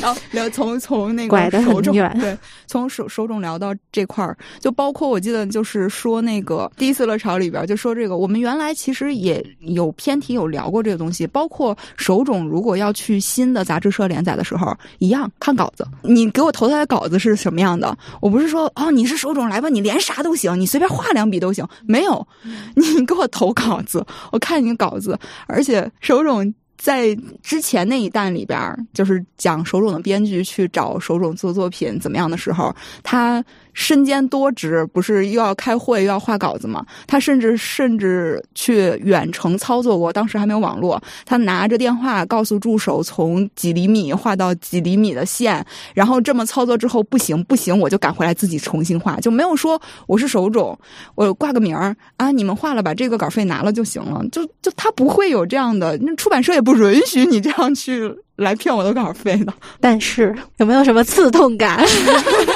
但是 国内可以，对，国内有这种情况。哦，拿了好多，嗯。嗯，所以这个也是，嗯，就是聊到手中，我们来多说几句，然后包括其实相当于你可以看到。在他们赤本去故事漫画成型的这个时代，然后到正统的儿童杂志，就是他们等于也没有漫画杂志嘛，也是儿童杂志兼顾的。相当于他等去那个儿童杂志上面，这些儿童杂志就对这些已经在赤本成功的作者也是提出了要求的，并且一直延续到日本的现在。你的其实编辑都是对作者有要求的，就没有说哎，我们俩聊的挺好的，哎，我让你上个稿子吧。其实我能跟木木，就是我们两个人能合作这么长时间。从平台开始认识到现在，应该五六年了吧，一直在做同事。其实我俩就是同事变成朋友，又变成同事了，相当于 一直是在以工作方式接触的。能合作这么长时间，就是两个人在这个上面的观点是一模一样的。我们俩在这个上头完全没冲突，就是大家觉得这个好，我们才说要。要不好就没有人情，所以我们其实邮箱 收到了一些稿，不是就没有人，不是说没有人情啊，就是沟通还是会好好沟通的。但是我们没有说你跟我关系好，这稿子挺好的，没有你跟我关系很好，这稿子不行。对，这稿子不行，没有关系稿。对，没有我们我们回邮箱的时候都会就是，如果比如说跟作者约了详细聊，聊之前都会跟作者说一句话，我们可能接下来跟你聊天的方式跟节目不太一样，嗯，你先 打个底，就是会以漫画编辑的方式沟通，可能说话。就是对说话会比较直，就肯定不是那种语气上很冲，但是内容可能会直。嗯嗯，但这点我俩没分歧，所以特别好。对，就包括我们，我们分别有关系好的作者，就是他们的稿子拿到我们手里，都是我们俩一块看。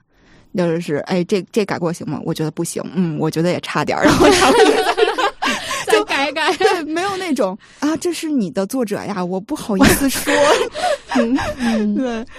所以，嗯，就是当时我们觉得这个第一次热潮，它能够比较形成日本漫画的改革，它其实是双方面的，就等于手冢代表了作者方面，它有一个完全模式上的创新。然后等到儿童杂志来接受这个故事漫画的话，就其实相当于杂志之前它也不是连载这种故事漫画的，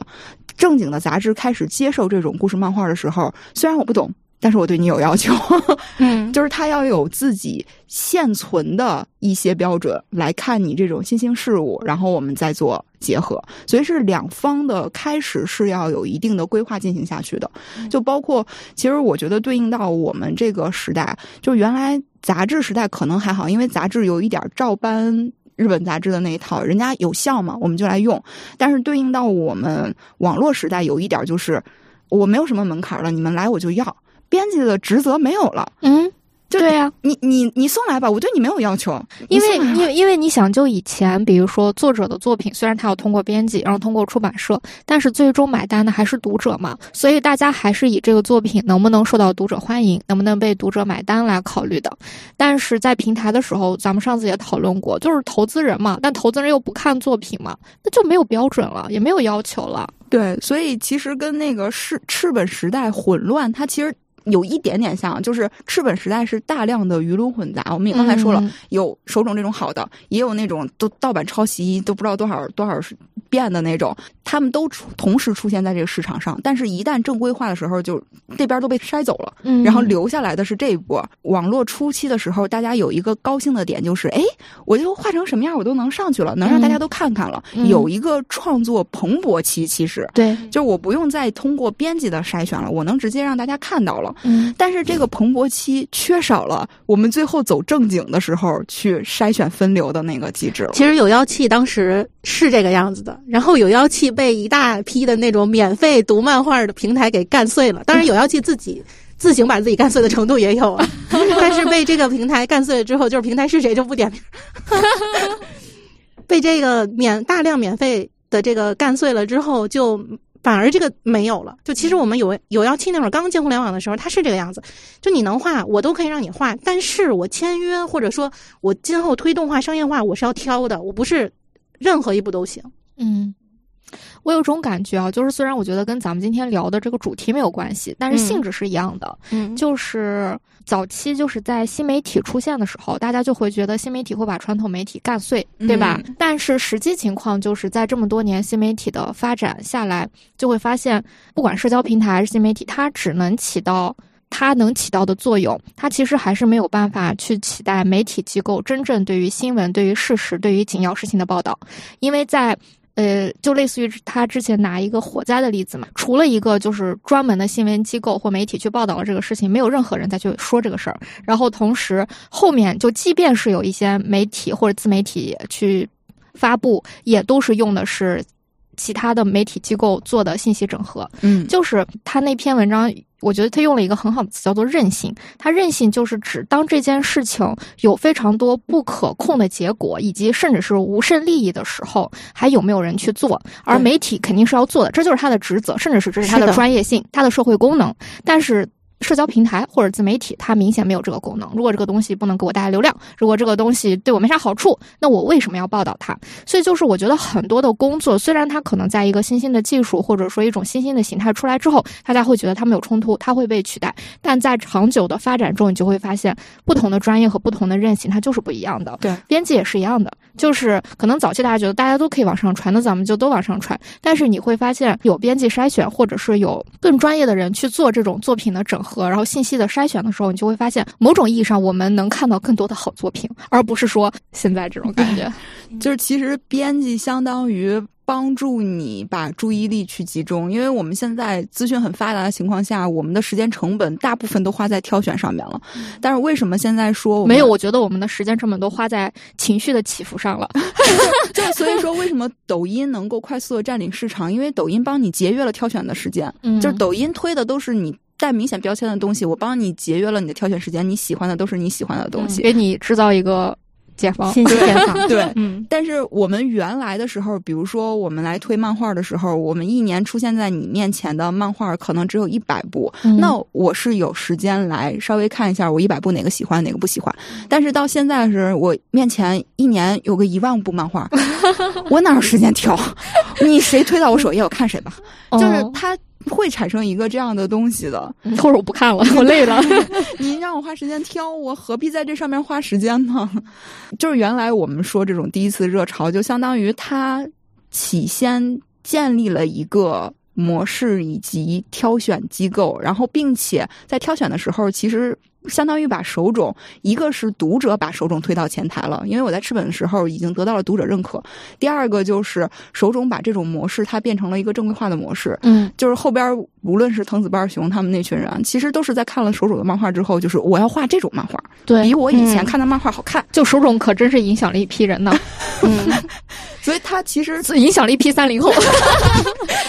但是这个这个影响是持续下去的，四零后我是没想到，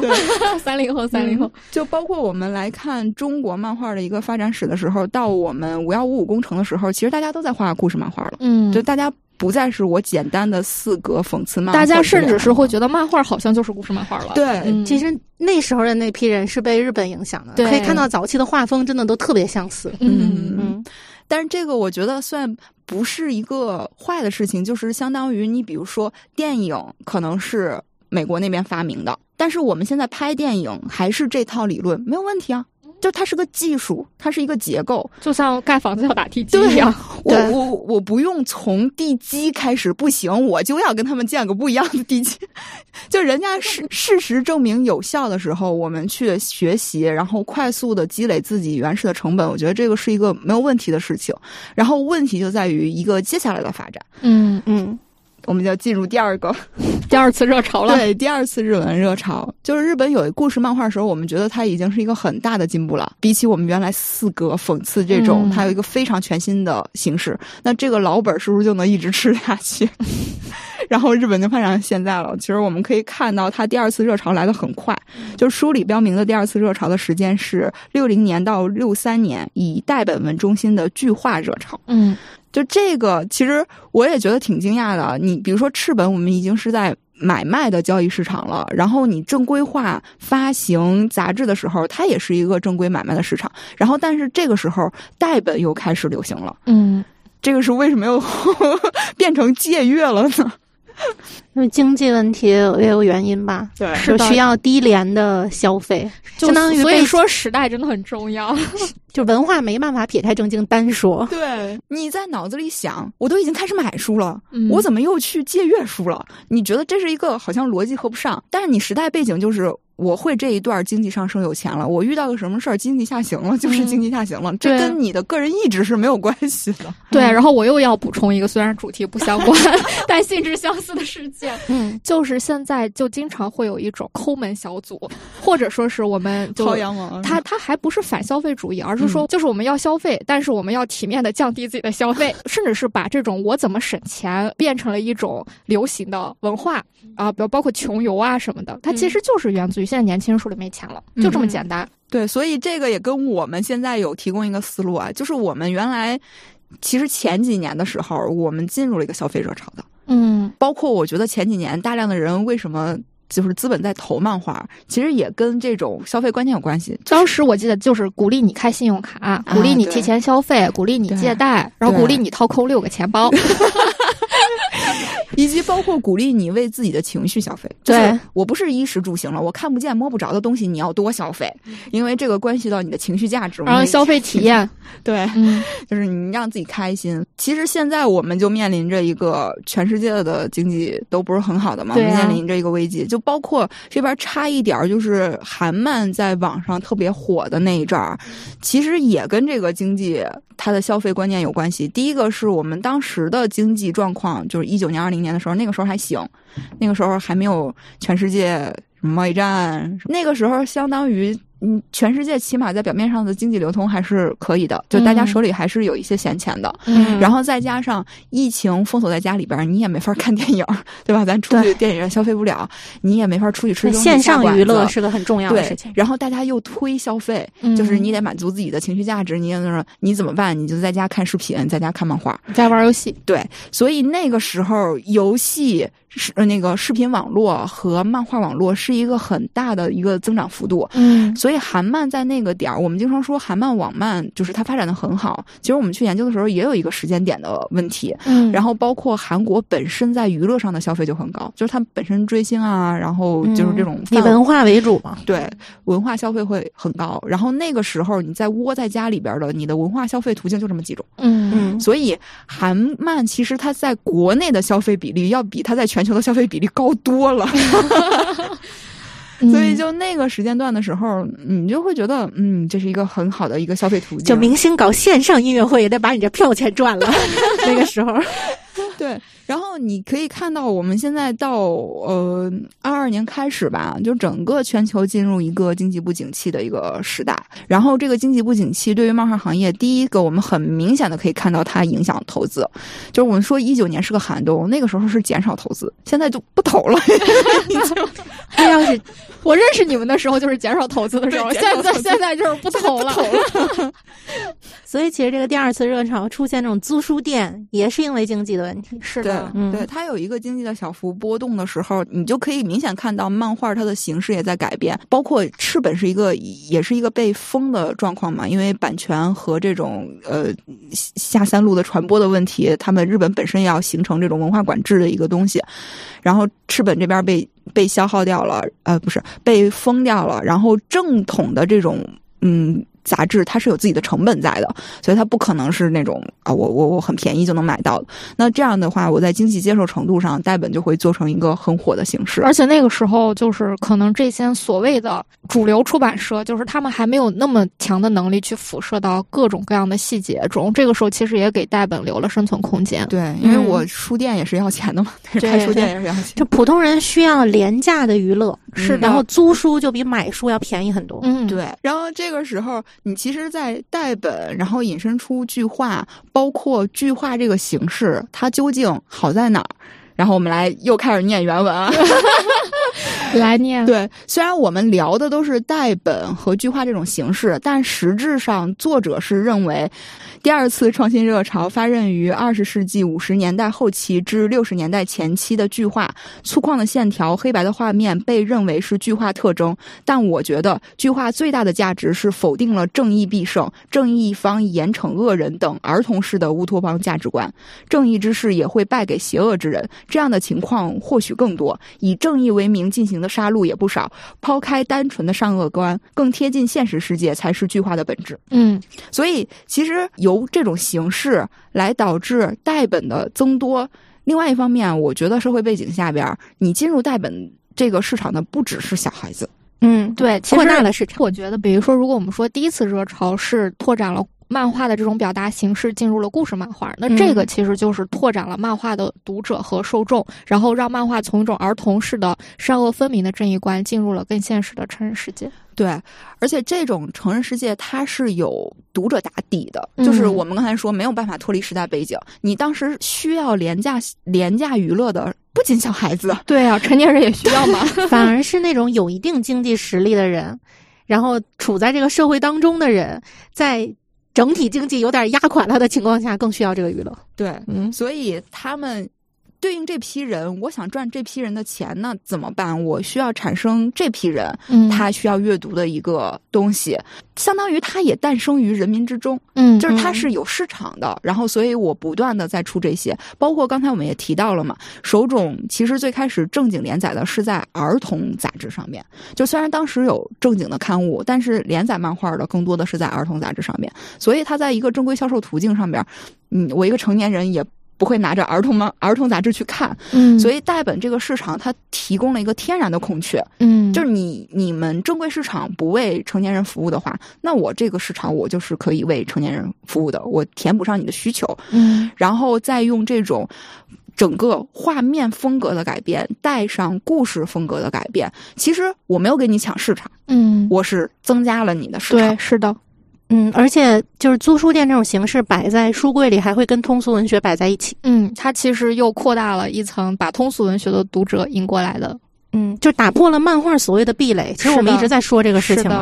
对，所以有后边一段嘛，作者说是连手冢都没打破的成见，即漫画不过是博人一笑之物，随着巨画的登场烟消云散。巨画作品中会出现严肃甚至悲怆的主题，自此漫画便拥有了吸引成年读者的基础。所以其实你可以明显的感觉到，为什么作者把这一段称为第二次热潮？嗯，就是虽然我们没有明确的它带来多少的产业价值，毕竟我们说。租书店嘛，它再繁华，它毕竟也是一个轻消费，而且租书店大部分都会开在一些公共澡堂啊，什么学校边上之类的，对对，很会全聚集处。对，但是它提供了一个，我们刚才说它提供了一个天然场所，然后又提供了一个完全不同内容的东西。就是如果你探究它的本质，它依然是故事漫画范畴内的，它并没有说我回到了原来的讽刺漫画，我回到了连环画，它依然是借用了这个形式，但是我完全创作了不同的内容范围，我扩大了整个市场的面额。嗯，这个其实跟我们现在讨论的很多的一个问题是。很多人都说：“哎呀，一定要让中国的什么父母们、成年人们打破对漫画的偏见，漫画也是成年人能看的。”嗯，靠靠什么打破？靠什么打破？人家就是你画出句画了，大家发现，哎，我在这里边拿它，我能看了。你其实自然而然就打破。是的，不需要你去说，你只要需要拿出来他们能看的作品就可以了。对，而且其实这个不是还有一个，当然说到的，就是租书店这种形式，很多作者会自己把书直接放到书店里，就是他的原创作品，然后他直接放进去，相当于这就是对可能当时没有机会去出版社连载作者直接一个市场检验的方式。对，嗯。所以也是，我们都刚才说嘛，赤本其实也是从群众之中来，嗯、然后遇上了手冢，一个完全感觉跨跨时空者，完全不知道不知道怎么对 对人，然后他进来，然后到我们再从剧化时代去打破这种内容上的隔阂，而且剧化之所以会打，就是他们会想要这样做。一方面当然是他们希望为自己征求更大的这种生存空间跟读者，一方面他们就是想反手冢。就我就你你不就说他是博人一笑之物吗？他不就是小孩的东西吗？不，你看我们画了这个，所以就就变成这样了。所以手冢后面也开始去融合剧剧化的主题啊，计划的一些创作风格。所以我真的不得不说，我觉得手冢 手冢有点那个什么，就是因为。其实，如果有两方对立的意见是很正常的事情，以及包括我们现在有很多人会觉得啊，平台的漫画怎么？太恶心了，怎么这个样子？那你要做到是什么？你就我要创作跟他不一样的东西，你应该变成一种激励性质的。我要比你更好，我要比你更受欢迎，来证明你只不过是另外一小撮人喜欢的东西。嗯，其实手冢在做正规的时候，他形成了这个代表，很多人会追随他。比如说我们刚才说藤子不二雄，那些那些三零后，对，哇太好了，我以前从来没见过，我要跟你画一样的东西。然后另外一部分就会一。有逆反心理啊！你画这个是什么东西？你画这个完全不能代表我，那我就要比你做的更牛。哦，还有一个点就是，他们因为就比如说这些人也是看着手冢这些二零后和三零后的漫画长大的人，但是当他们长到了二十多岁的时候，快三十多岁的时候，他们就发现你们画的那些东西我瞧不上，太天真了。但是但是市面上又没有给我能看。我自己画，对，嗯，然后这个其实我们觉得形成一个良性竞争，就是一个很好的事情。就像我们现在的处境，你如果觉得平台做的不好，那我就做一个跟平台不一样的好的东西来，嗯，但就是但是不要变成那种啊，他做的这么差，那我也行。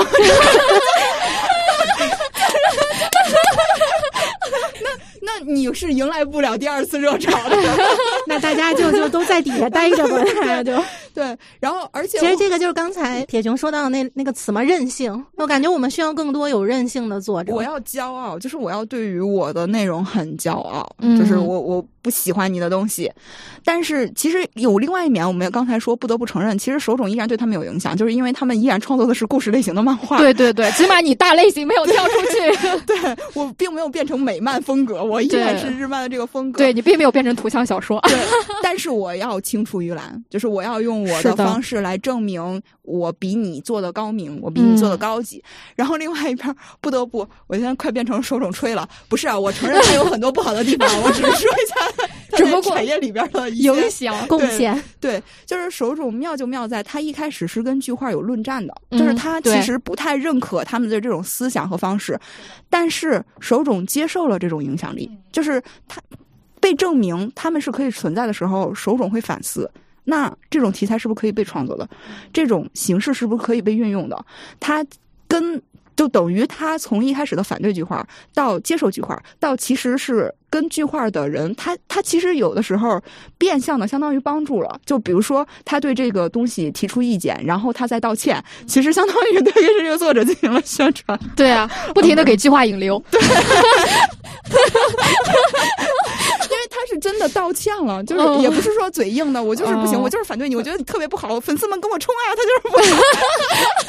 他也他也并没有，他后来认识到这个东西是好的时候，嗯他是是跟大家真心的道歉，他是一个他是一个会刚开始批判，后面发现自己错了又真心道歉的人。他经常道歉，是挺好的，能道歉是件挺好的。一个大佬会承认自己的错误，并且真心的赞扬某一种新兴的模式好，这比我们出来说多少句都管用。嗯，而且甚至到后期的时候，你其实可以看出来，手冢也在受句话的影响，改变自己的嗯创作风格。是的，对，就是火鸟。虽然虽然他在商业上面没有，就有有点跳跃时代了，就是当时的那个市场还支撑不了他，但是他确实也以身作则的来改变了自己对漫画的某些认知，相当于他也是与时俱进了一下。那甚至是买巨画家们爱用的笔来画漫画。对对，嗯 就各种变相的 对这个东西变相的认可。对，就是随着一个是市场证明反应是很好的，也随着有更多的人来加入这个的创作，所以你看后期剧画就是在经济上行之后，大本这个市场其实也渐渐消融了，但是剧画没有消融，对，是的，或者说是剧画改变成的这种青年漫画，它没有，有消失。对，它直接被正规途径给吸纳掉了。对，然后开始了青年漫画 杂志的创刊。对，嗯。所以这个叫是产，它助力了漫画产业的形成。发展，对，因为如果我只有儿童漫画的话，其实我可能不能在九五年做到有六千万是的，日元的这个市场。因为你的受众很有限嘛，而且这些孩子长大之后会瞬间离你远去。对，嗯我只负责到他们十四岁，嗯那十四岁你就这批人就推出去隔离了，我给你割线，你别看我。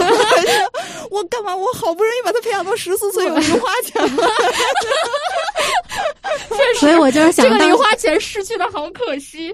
所以我就想，当时平台一直在说培养读者，培养读者，就他们那时候说的时候就应该看这本书，但也有可能他们其实明白，但只是就是这单纯这么说而已。嗯，对，因为说实话，可能对于我们做漫画，就是对于中国市场的人做漫画、了解漫画的惯性，确实是从儿童开始的。嗯甚至是还有一个很大的原因，比如说我又要提到另外一本书《比克 Comic 创刊物语》，就他们其实当时创刊青年漫画杂志的时候，也是面临着非常多的阻力。嗯一方面就是他们会有点担心这个市场到底有多大，存不存在，能不能支撑自己的杂志的存活。然后另外一方面，谁来画呢？因为当时的他们的目及所处，大部分都是画儿童漫画和少年漫画及少女漫画的创作者，没有一个能画青年漫画的。那所以就是说，没有也没有作者，就就属于一个要啥没啥的一个状态，你知道吗？跟咱这现在一样。就属于要啥没啥状态。所以他们当时想的就是，一方面就是我们要找准定位，就是我们要做好定位。Big Comic 就相当于找到了自己的定位，就是我要做这种经得起成年人鉴赏的作品。然后另外一方面，那找谁来画呢？对吧？于是他就从。少年漫画和儿童漫画的作者里面挖人，因为他觉得这些人少年漫画、儿童漫画能画，那青年漫画他们应该也能画吧。然后然后呢，就开始各种鼓鼓吹呀、诱惑呀，就什么你要画符合你年龄作品呀，你想一辈子只画儿童漫画吗？就是就是对吧？就是你人生中就是你的作品也要是随着你自己成长的嘛，然后就各种忽悠他们，也不算忽悠，就一个编辑的基本素养。但是你看，这些作者们大部分分成几种态度，一种态度就是积极配合型的，他因为他心心念念的就是想做，他甚至是看到了市场的发展趋势，只不过因为他限于他自己的能力和资金的问题，他没有办法开始。然后还有一些人就是有点担忧，就觉得我在儿童漫画或少年漫画积累的这些，呃，怎么说呢，就是。一些品牌或者说读者，在我画青年漫画的时候，他们会不会流失？他们会不会不喜欢我？就是作者也有作者自己的这种担忧。嗯，那还有一些可能就是我能画好吗？虽然在儿童漫画里我是 number one，但是在青年漫画里我也是个新人呢，就有一点忐忑。就是大家都各有各的这种担忧吧。而且还有一个点就是，当时的日本对于青年漫画，就他们当时为什么要叫 comic 而不叫成人漫画或者是什么漫画，就是因为当时确实会有很多那种大家想象中的成人漫画。那个时候的成人漫画可能就是比如说以这种讽讽刺画、幽默画，就是从报刊时候延下来的那种漫画，给人们的一种偏见和固有印象。然后另外一方面就不用说了嘛，搞黄嘛。你就跟现在成人漫画含义一样，哎，是就搞黄，所以当时他们也会有点排斥这个东西，就是因为会有一些对于成年人看的漫画的刻板印象，所以这也是他们会担心自己个人品牌的一些原因。呃所以小西勇之助就各种努力嘛，就是用各种各样的办法，然后最终作者们都找到了一种内心的自洽，然后以及确实是有能力把这件作品一个个画出来了。然后，所以在画出来之后，比如说再加上整个小学馆的支持啊、营销的帮助啊，然后后面随着读者确实确实有这个市场，确实它也是时代之势，于是日本的青年漫画就开始了，然后就以小学馆，然后后面其他的出版社也开始纷纷创刊青年漫画杂志。嗯，所以就明显的是，我是并行线的来扩大市场，我不是来跟你抢份额的。是的，所以市场越多的读者涌进来，那我成为产业的可能性就越大嘛，我的整体的价值和份额就越大嘛。是的，所以我们现在在做这个日本整个系列的时候，其实就是想告诉大家，我们不停的丰富内容，是为了扩大这个市场。不是为了跟谁抢饭碗吃，谁会这么想呢？为了让大家谁会觉得谁会觉得在抢饭碗呢？因为总得有人泼冷水。因为你看在平台上，你们有一个类型火了，大家统一都在这个赛道上面的时候，大家都是竞争对手。嗯就是你画这个，我也画这个，他也画这个，他也画这个，竞争意识要强于合作意识。你比如说，你其实那些画少年漫的那个读者，他培养起来，他完全可以成为青年漫的受众，因为他是会长大的，对啊他是会接触社会的。嗯，就是你们这不是一个常识吗？你们不是一个赛道的，以及包括我如果画青年漫画，我能影响到现在在看青年漫画的读者，那他的孩子有可能就是少年漫画的读者。嗯这不是一个常识，啊，这不是常识，这个是。你你除非你自己有这个想法，你去了解了，你才会知道。无论是对作者还是对行业内的人来说，这都其实不是常识。希望大家看看这两本书吧。对，这个其实不是想哭了常识。嗯，不能说就我们默认作者其实知道这个事儿，他们只是就是为什么不这么想，或者为什么不这么做，有可能真的他们不知道。嗯嗯，或者说最基础的，可能作者连普通的，比如说少年少女，我知道青年青女是什么，就有可能是就词的定义可能也都不太清晰。对这些层次，以及包括嗯比如说像呃这本书里边刚才说到对句话一些定义，比如说嗯正义不一定是善，嗯就是这种，对，大家可以在口头上说。就是每个人可能说，我想写一些高级的命题，嗯我来给你讨论一下正义邪恶，我来给你讨论一下对错，我来给你讨论一下生命的价值。但是他们自己对于这件事情应该如何如何展现，根本脑内没有任何概念。我觉得展现可能是一方面，另外一方面就他们可能连这个定义或者说这件事情本身都还没有思考到，让一个成年人愿意花时间去看一眼。其实这个我们之前做那个呃《少年帐篷》那本书，我们做了两期，然后第一期是两页练习。它有两道题，我们就留在最后了。然后说大家可以就是想练的话可以练，你可以自己练。然后你想给我们看，您可以练了以后发我们邮箱看。然后我们两个人其实以为的问题会是，比如说我们节目里说的练习的目的是要画面精准表达，然后是要分镜流畅，就可能在这个方面出问题，因为题已经给了。但是我们收了很多两页练习之后，我们发现我们还得做一期的原因是因为读题都有问题，就是收到了很多篇跑题的，其实大多数、嗯不跑题的只有一两篇，那题已经摆在那儿了，他都能跑，嗯，那就证明。就像刚才木木说的，你有了个核心了，但是你写着写着你就跑了，你根本没有在写这个核心，所以这是非常非常让人吃惊的一个问题，就普遍程度到啊，怎么这篇也跑了啊，这篇也跑了，对，所以就是我们来说，我们想要这种青年漫画，首先你是并驾的两个渠道，嗯你是互相不影响的，反而是可以互相给对方提供读者的。嗯就是如果我们平台或者是落地的一些机构，它能扩大这个渠道的时候，你相当于是让更多人来看漫画。嗯而且其实还有一点，嗯就是我们现在的平台或者机构，呃，公司，可能当然因为这些成立的人他已经是青年的年纪了，所以他可能自己的追求在青年，他们就会大量的想着我一定要做青年漫，但是青年漫的读者是从少年开始培养的，嗯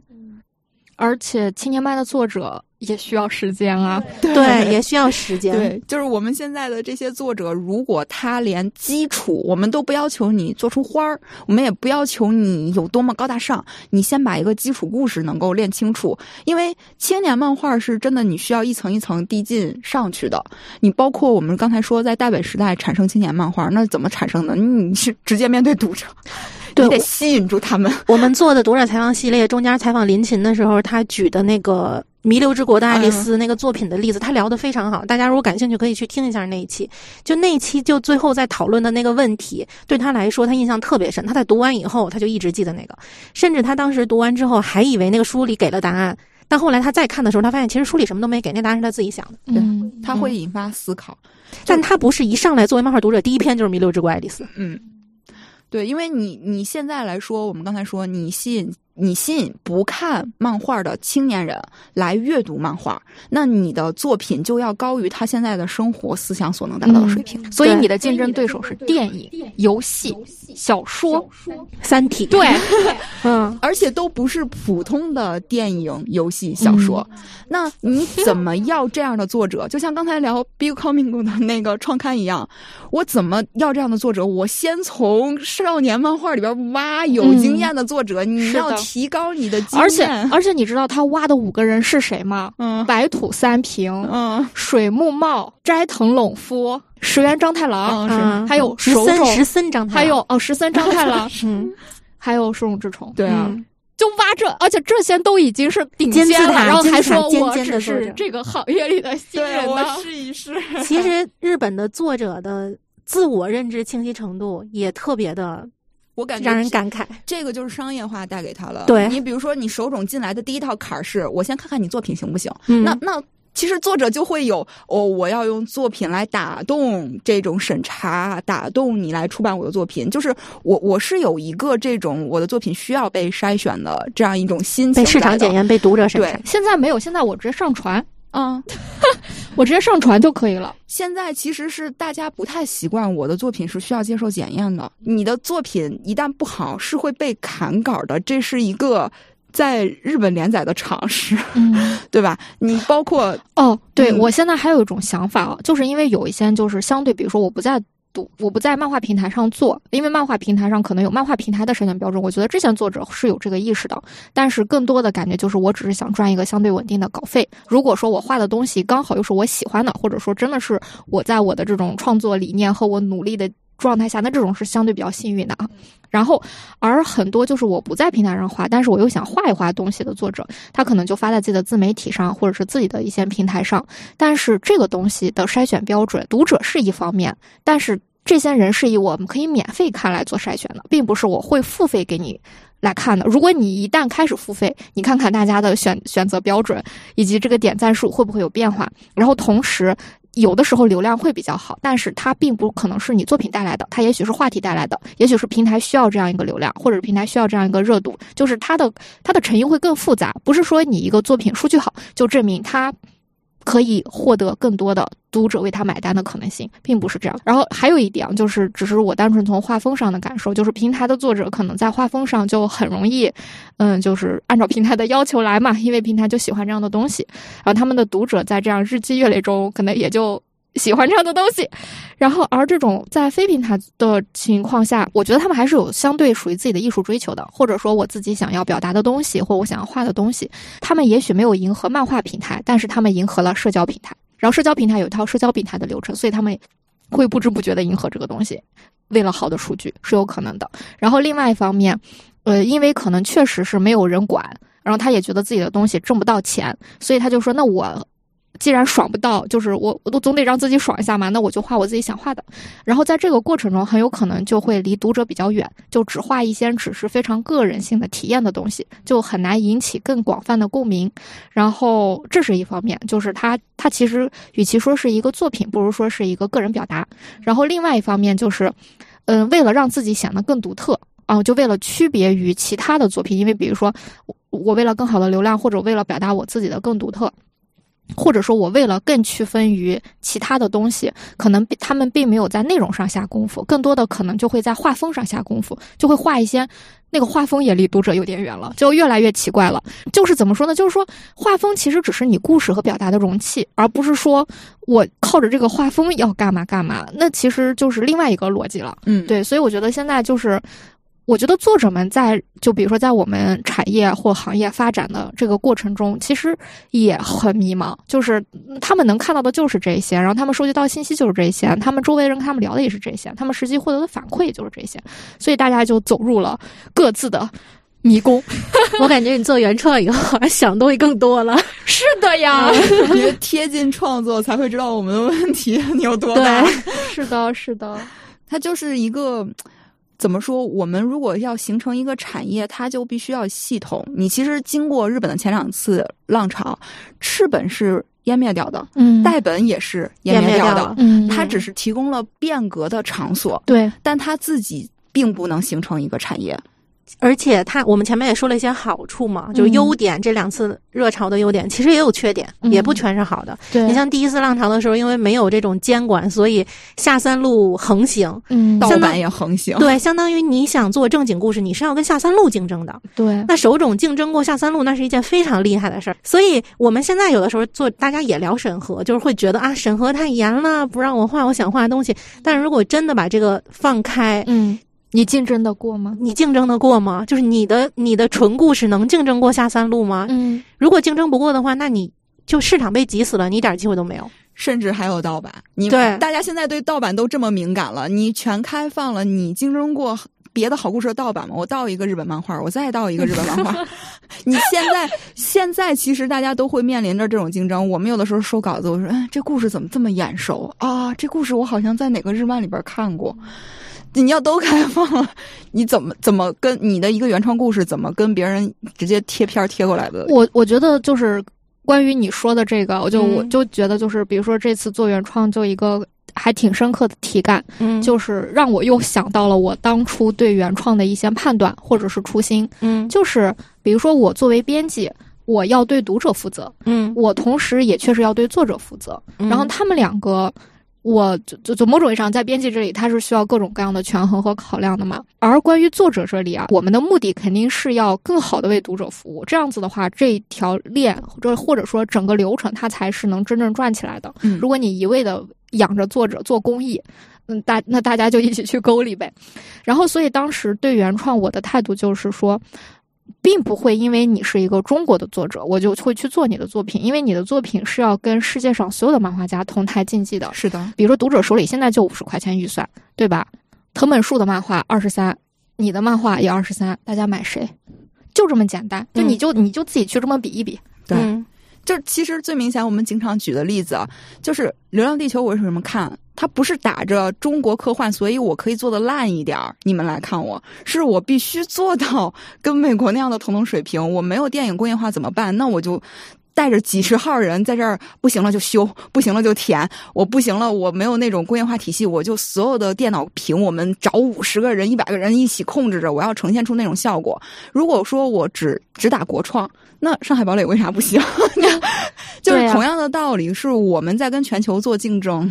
你在行业里，你当然可以为行业考虑，说我们要这个扶持，我们要帮助，这个没有问题。但是作为一个消费者，大家就永远只买物美价廉的东西，是的，买货真价实的东西，买最好的东西，对吧？就你自己作为一个消费者，你也不会因为这个衣服是中国人生产的，它还破一点还贵，你就买吧。我会有这个情怀，但是你不能一而再、再而三的试探我这个情怀能值多少钱。我我觉得这个情怀到现在为止，就是还是在被试探中，就 还是消耗的，就还是在这个过程中。我其实就我真的第一次是情怀去付费的，我经过两次情怀付费之后，我后边就是你们谁做好了再说，就没有了，没有了。我可以在我十几岁的时候绝对的冲动，比如说可能有一种理论啊，就是学生是容易热血和被鼓动的嘛。嗯，我在我学生时代，我确实我希望中国的制作能比别人好，所以我一定要为你们买单，你们好好做。然后我最后发现是我一定要为他买单，但他不好好做，那你你拜拜，咱公平竞争吧。对，其实结合这一点，我们现在在选择跟作者合作的时候，也选择那些我们能直接说这些话，他能听得进去的作者。嗯，就比如说作者想做一个悬疑作品，那我们就会直接说，你考虑一下，你这个读者可能是读过《只有我不在街道》的这种。读者水平的对，或者是比如说，除了三部镜，他有可能，比如他想做少年类的，他读过金田一，你想吸引这些读者，你做成这样就不行。的时候，作者不会觉得我们在讽刺他，而我们只单纯聊作品。他这种作者，我们希望跟他合作。而且不仅是在漫画里，可能在电影、游戏和文学作品里面，悬都是这样的作品也非常多呢。对，你能你你如何对吧？白夜追凶前面前前三十集 对吧？你如何在这样一个情况下让一个读者青睐于你，且为你花钱呢？嗯嗯，我们是怎么觉得中国科幻有希望的？是因为有《三体》，不不是因为有别的什么作品。对，我听着可能有点残忍，但这个就是，如果有这个想法的作者就得知道这件事情。对，就是你难道不想让自己变得这么厉害吗？就是你，你只是想我，而且而且我有种感觉，就是我觉得我们这些年来产业链，就起码我觉得动画的产业链其实建的也相对比较完整了。就是只要拉活儿，咱就能干，咱们就很清晰。咱本身就是做外包，对对 对，甚至是我觉得漫画相关的产业链也做的，其实就是虽然漫画可能现在看起来很不好，但其实我们就如果说真的有一个好作品，那马上就能给你搞 IP，马上就能给你上院线，是的，甚至是马上给你抢着做。就比如说你像《三体》，对吧？我感觉是三。体已经被压榨殆尽了，他还有什么可压榨的吗？对吧？只要有一个好作品，我觉得整个行业都扑上去了。渴望，渴望，但是就是没有。但这个没有，就是编辑说了没用。嗯，就我们编辑现在努力在做的，就是我们刚才说的，我们希望把所有跟这个相关的人都拉起来，大家坐在这儿，统一一下认知。就这个不是某个环节发力就能解决的问题，嗯，然后我们也可以为什么说聊这个三十热潮？你可以看到了，这个不是作者一个人发力解决的问题，因为如果我说我作者只活在赤本时代，赤本消失了，作者就跟着消失了。嗯，我是因为有正经中央出版社接管，对，然后我我找到这个渠道，然后把它变成正经可发展的途径，然后我代本也同样是我可以做变革，然后我有接手有流程，然后我就一点这样去做规划。但是中央出版社接手的是最前面说的手冢是有深爱意识的，就是会你需要这个对吧？OK，我虽然不愿意，但我改，这就有点像我们之前跟二 C 老师做采访的时候，你动画让我要改我东西。我再怎么不愿意，我跟你吵架，你最后说的有用、有道理，是按照动画来的，对我的漫画有帮助，那行，那听你的。这万一是手冢去投稿了啊？你这么改，手冢说我不愿意，我回赤本了。我赤本卖的多好呀，然后直接把赤本市场打掉，你怎么卖？就卖。对，你怎么卖？所以就是这么一个流程。包括我们刚才说到这个流程，接下来会迎来第三次热潮嘛？其实跟这个流程的变化也有。我们可以看到第一。次热潮，我们有故事漫画；第二次热潮，剧画拓宽了我们这个受众。我们从小孩儿到大人，甚至剧化的出现，给大家一种思考上的变革，就是我的读者是不受限的。对我既然可以做青年漫，我当然可以做老年漫了。嗯，没有什么问题，我又一辈子都可以看。对，我不跟你抢渠道，我等于扩展了新渠道，然后这种思想已经形成了。那再接下来什么？再接下来就是我们经常提到的泛娱乐化。嗯，因为你在战后的时候提泛娱乐化。电脑都没有呢，你干什么娱乐化？电视都没有，那个时候有战后吗？立刻吗？没有立刻，没有立刻，就是说嘛，刚战后没有，它没有大大规模的形成这种产业。然后那但是你时代的脚步是不受我控制的。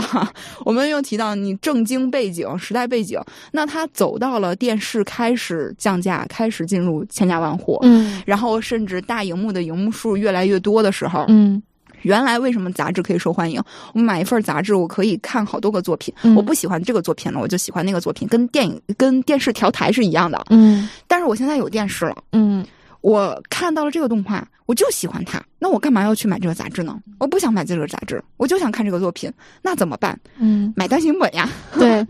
所以就是。它有一个这种自然而然的产业结构上的，甚至是读者需求的变化，就是他们一直在迎合着读者的需求。比如说，其实，在早期日本的漫画杂志大部分都是月刊、双月刊，但是当电视出现了之后，就是人们的生活方式开始因为电视变成了以周为单位的生活方式，而且日本的电视台或者是他们的电视节目也是以周嘛，周几周几这样子，所以周刊也应运而生了。是的，所以我记得当时在。就是《长盘庄》这本书里面，当时他们就说，那个时候不知道为什么，就是月刊纷纷的不行了，开始周刊，然后大家变得更忙了，对，因为要周更，就是被迫周更。信息速度也变快了。是的，嗯所以就说，你看它就是这个，你就会发现它一直都是在随着时代变化而变，然后要调整，然后要配合，就是每个环节都要以，不管你是有意识的还是懵懂被迫的，反正你都得配合。所以可以看到，日本的漫画家也不是为周刊而生的，对呀、他们就是被迫，他爱周更了，爱周更了。对，就是想赚钱吗？想生存吗？那就得跟着更。就是可能我们的作者总有一种啊，那是日本漫画，它周更。不是的，他们是被迫的，对，是被迫的。这是一个被迫的原因，就是因为有电视了。这是一个市场规律在被改变着，所以你的出版规律也在跟着市场改变的。是的，然后这个规律是我们不可调和的，就是原来我们的廉价娱乐它就只有出版，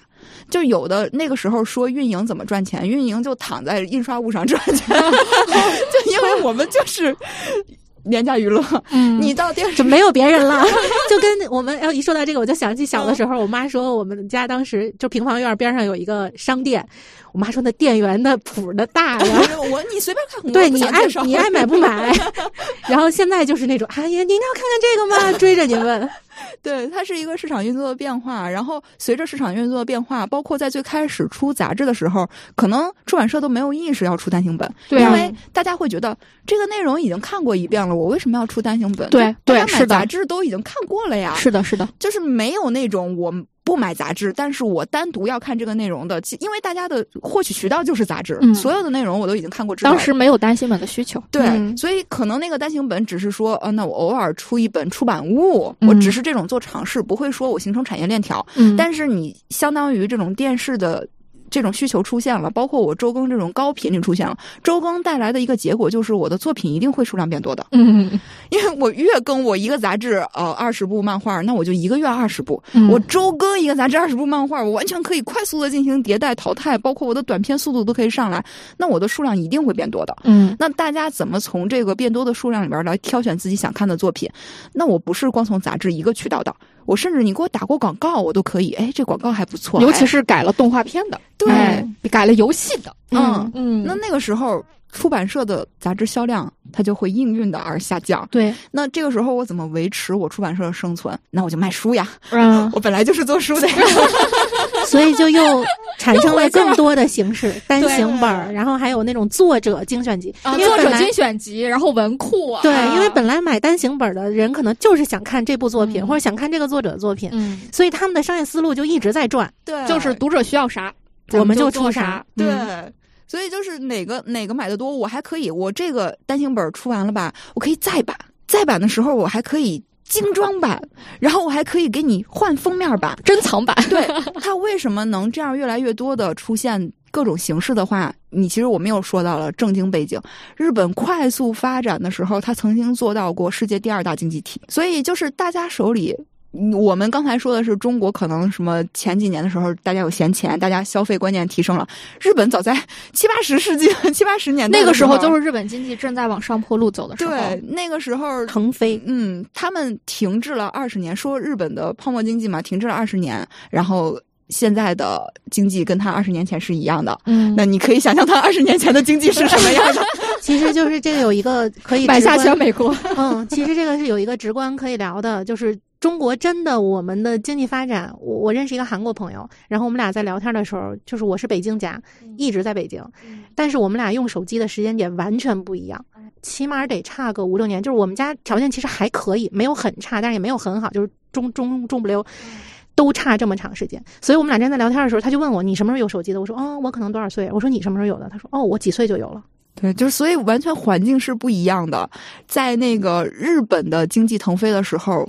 我买啊，你说我觉得有一个特别明显的例子，嗯就是我们的父母可能就是类似于很多人，就是上大学的都比较少。比较少，对，而我们的爷爷奶奶那一辈儿，很有很多孩子都是文盲，对吧？是农民，对，农民嗯甚至是，然后我们这一代才可能开始就受到这种比较系统的高等教育，对吧？对。但是日本从他们爷爷奶奶那辈儿，对，人家就博士了，人家嗯出国留学呢，你就你感受一下这个时代差。就我们不说全都是这样，但是比例上、数量上肯定不一样。对，嗯，所以是他们经济快速发展的时候，开始有自己消费欲望的时候，那个时候就是我买个单行本看，哎，但是这单单行本做的太糙了，我可以买个精装版收藏，甚至是我可能变成某个作品的粉丝的时候，我会收集去全套。就这个在日本是很早就开始了，他们为了这个这个消费观念的时候，我可以一套书反复做。反复去压榨它的最后的价值，我就把它当成一个商业商品去做。嗯，我没有别的要求，我就是看它能卖多少钱，我就卖多少钱。我对它的需求就是这个，是的，非常朴实。对，你可以看到我们现在其实有余力，我们这二十年是快速发展以及增长的一个时代。我们对标现在有余力的时候，你可以看到很多的我们被称之为漫画发烧友的时候，他就会去我收个日版，我收个台版。我觉得那个大纸片党对大陆版。可能做的不好，但是我为了收全套，我就是要收，然后我还要对比一下这个各个版的有什么样的区别。但是我拆开了一套，我还要买一套送封的放在家里不拆开。我们也有消费力了，对，这个都是在根据你的国力上涨才能做到的一个情况。是的，是的，嗯，所以日本在它后续打开的各个渠道，可以有这么多的商品途径，包括说我到后边我去做衍生品的这种开发的时候，都是他们。都是来自经济支持的，对，而且还有一个就是我们前头提角川的时候，还有一点，他们即使到了现在，他们还有月刊。我们在查出版社的时候，不仅有月刊，可能还有那种隔月刊，他们依旧保留了不符合现在信息流的模式，是因为他们是集团。对，嗯，就是我这个刊物我可以不盈利，嗯，我养着都行。对。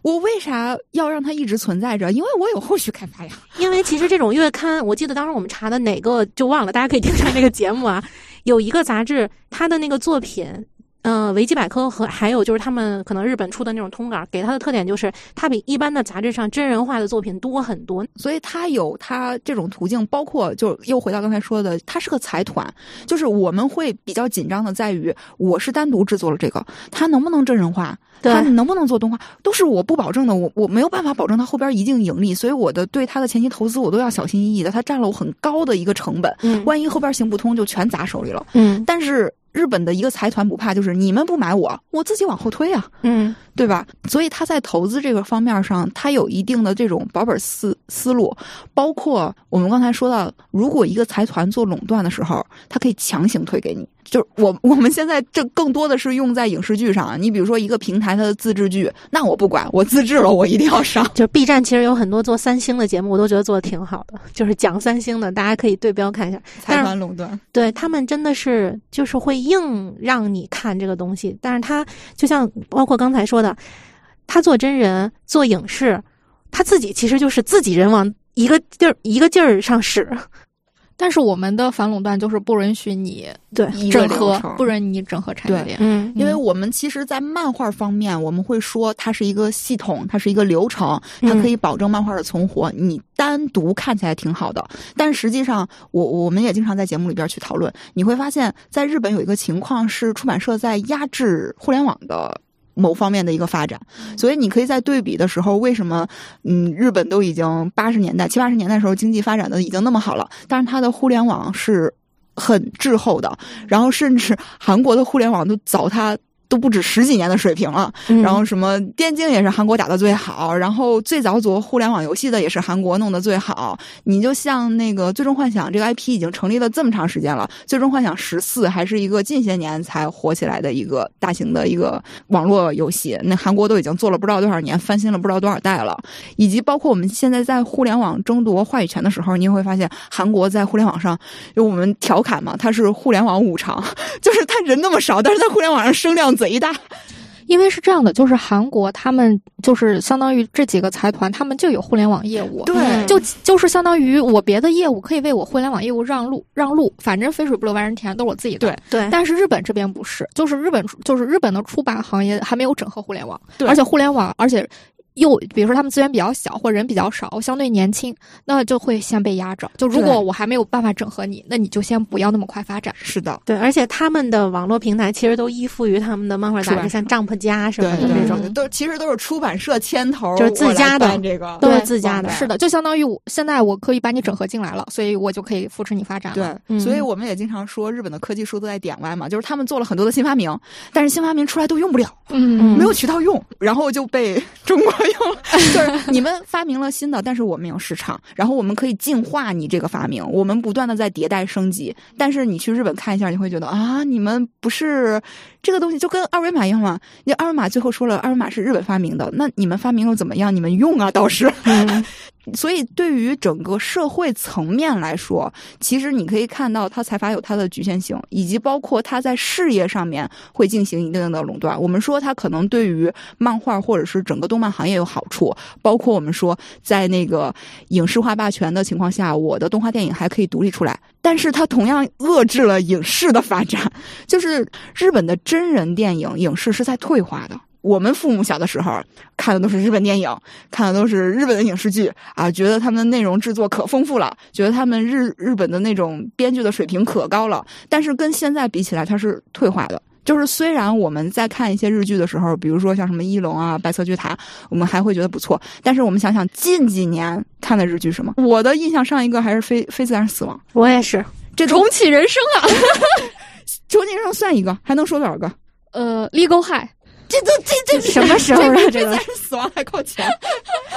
呃，半泽直树，这也是很早的了。所以你可以看他，它是相对来说，它在别的领域，如果我们是别的行业的从业者的时候，我们去聊聊这个东西，它并不是齐头并进发展的，就是它跟时代的有一些发展，它也是脱节的。只是说，呃，漫画这边它因为有它形成的财团在给它做。支持，所以他保留了“瘦死的骆驼比马大”这个境遇。但是从这本书，因为他完书是在零三年左右的时间嘛，他在九零年到零三年这段阐述的全都是弊病问题。嗯，然后我们其实有下一个讨论的企划，也是想在问：日本有第四次漫画改革浪潮吗？就是对它的产业有。这种我们像前三次这种决定性影响的，或者是扩大了它产业渠道的，嗯，做出这种变革的，它第四次有吗？就以我现在的观察，就是我不能称称之为第四次，但是我可以就是说三件事儿，然后就是是他们现在在做的。第一个就是就是一些出版社和杂志，就一方面他们有自己的 APP 或者说网站，然后同时他们开始也跟更多的漫画网站或者是漫画平台合作，然后推出自己的就是推出这个漫画。画的漫画版，但是他们会有一套严密的，就是商业模式，比如说哪些是免费，哪些是付费的，就如何做，而不是那种非常乱的状况。就是他们一开始就搞得非常的细和非常的规整，然后就是在这些网站里，就是都可以看到，然后但是会有对应的是哪家出版社，然后我可以在哪里买，然后在日亚上也基本上所有的漫画都有了自己的 Kindle 版或者自己的电子版，甚至是有一些古早漫画就直接出电子版，就是我再赚一波电子钱。现在差不多电子版的漫画的。销售额和纸质版漫画就是相当于就是平分秋色，然后就相当于大家各取所需，就已经这样子。因为有一些漫画它确实就是看个电子就够了，嗯，但是有一些漫画大家就我想收，那这种想收的他们就会不停的出。文库版、爱藏版反复出全套什么的，对，就是他们也会根据作品本身的风格性质和它受众的需要，然后来做这样子的变化，就相当于这是一方面跟互联网的结合。另外一个就是非常典型，就少年 Jump 家，就少年 Jump 家开始做起来，他们一方面就是。当时他们在一个就是在酱谱上登了一个特别大的对页广告，什么酱谱是最厉害的，什么酱谱是绝对的，然后酱谱是什么什么样的，所以我们要超过他。然后少年酱谱家宣布创刊，就是给他们 给他们登了一个整热血那套呗，对，整热血那给他们登了一个黑底白字儿的一个大广告。然后同时少年酱铺家上线了之后。他们一方面就把老作品，就是一些比较有流量的啊，比如说《死火海》，对不对？然后甚至是《龙珠》什么啊，都搞过来，然后就是这种先把流量搬过来。然后另外一方面就是他们也会给新人作者留空间，他们的新人奖会继续办。还有一些就是日常更新的漫画，他们还是按照周，比如说。火药日是哪几个？然后木曜日是哪几个？有些漫画会月周双更，有些漫画就是周更。然后就是作品量差不多，也就是几十部，就是还是不就是比杂志量要大，但是也不会说几百部、几千部的这样，不是，还是按照一种像电子杂志的感觉做。然后这个漫画差不多就是最新一话和最古早的一话是可以免费看的，然后中间要付费。然后，然后包括它会时刻的。放出来读者的评论，对某画的呃介绍或者是怎么样的，就是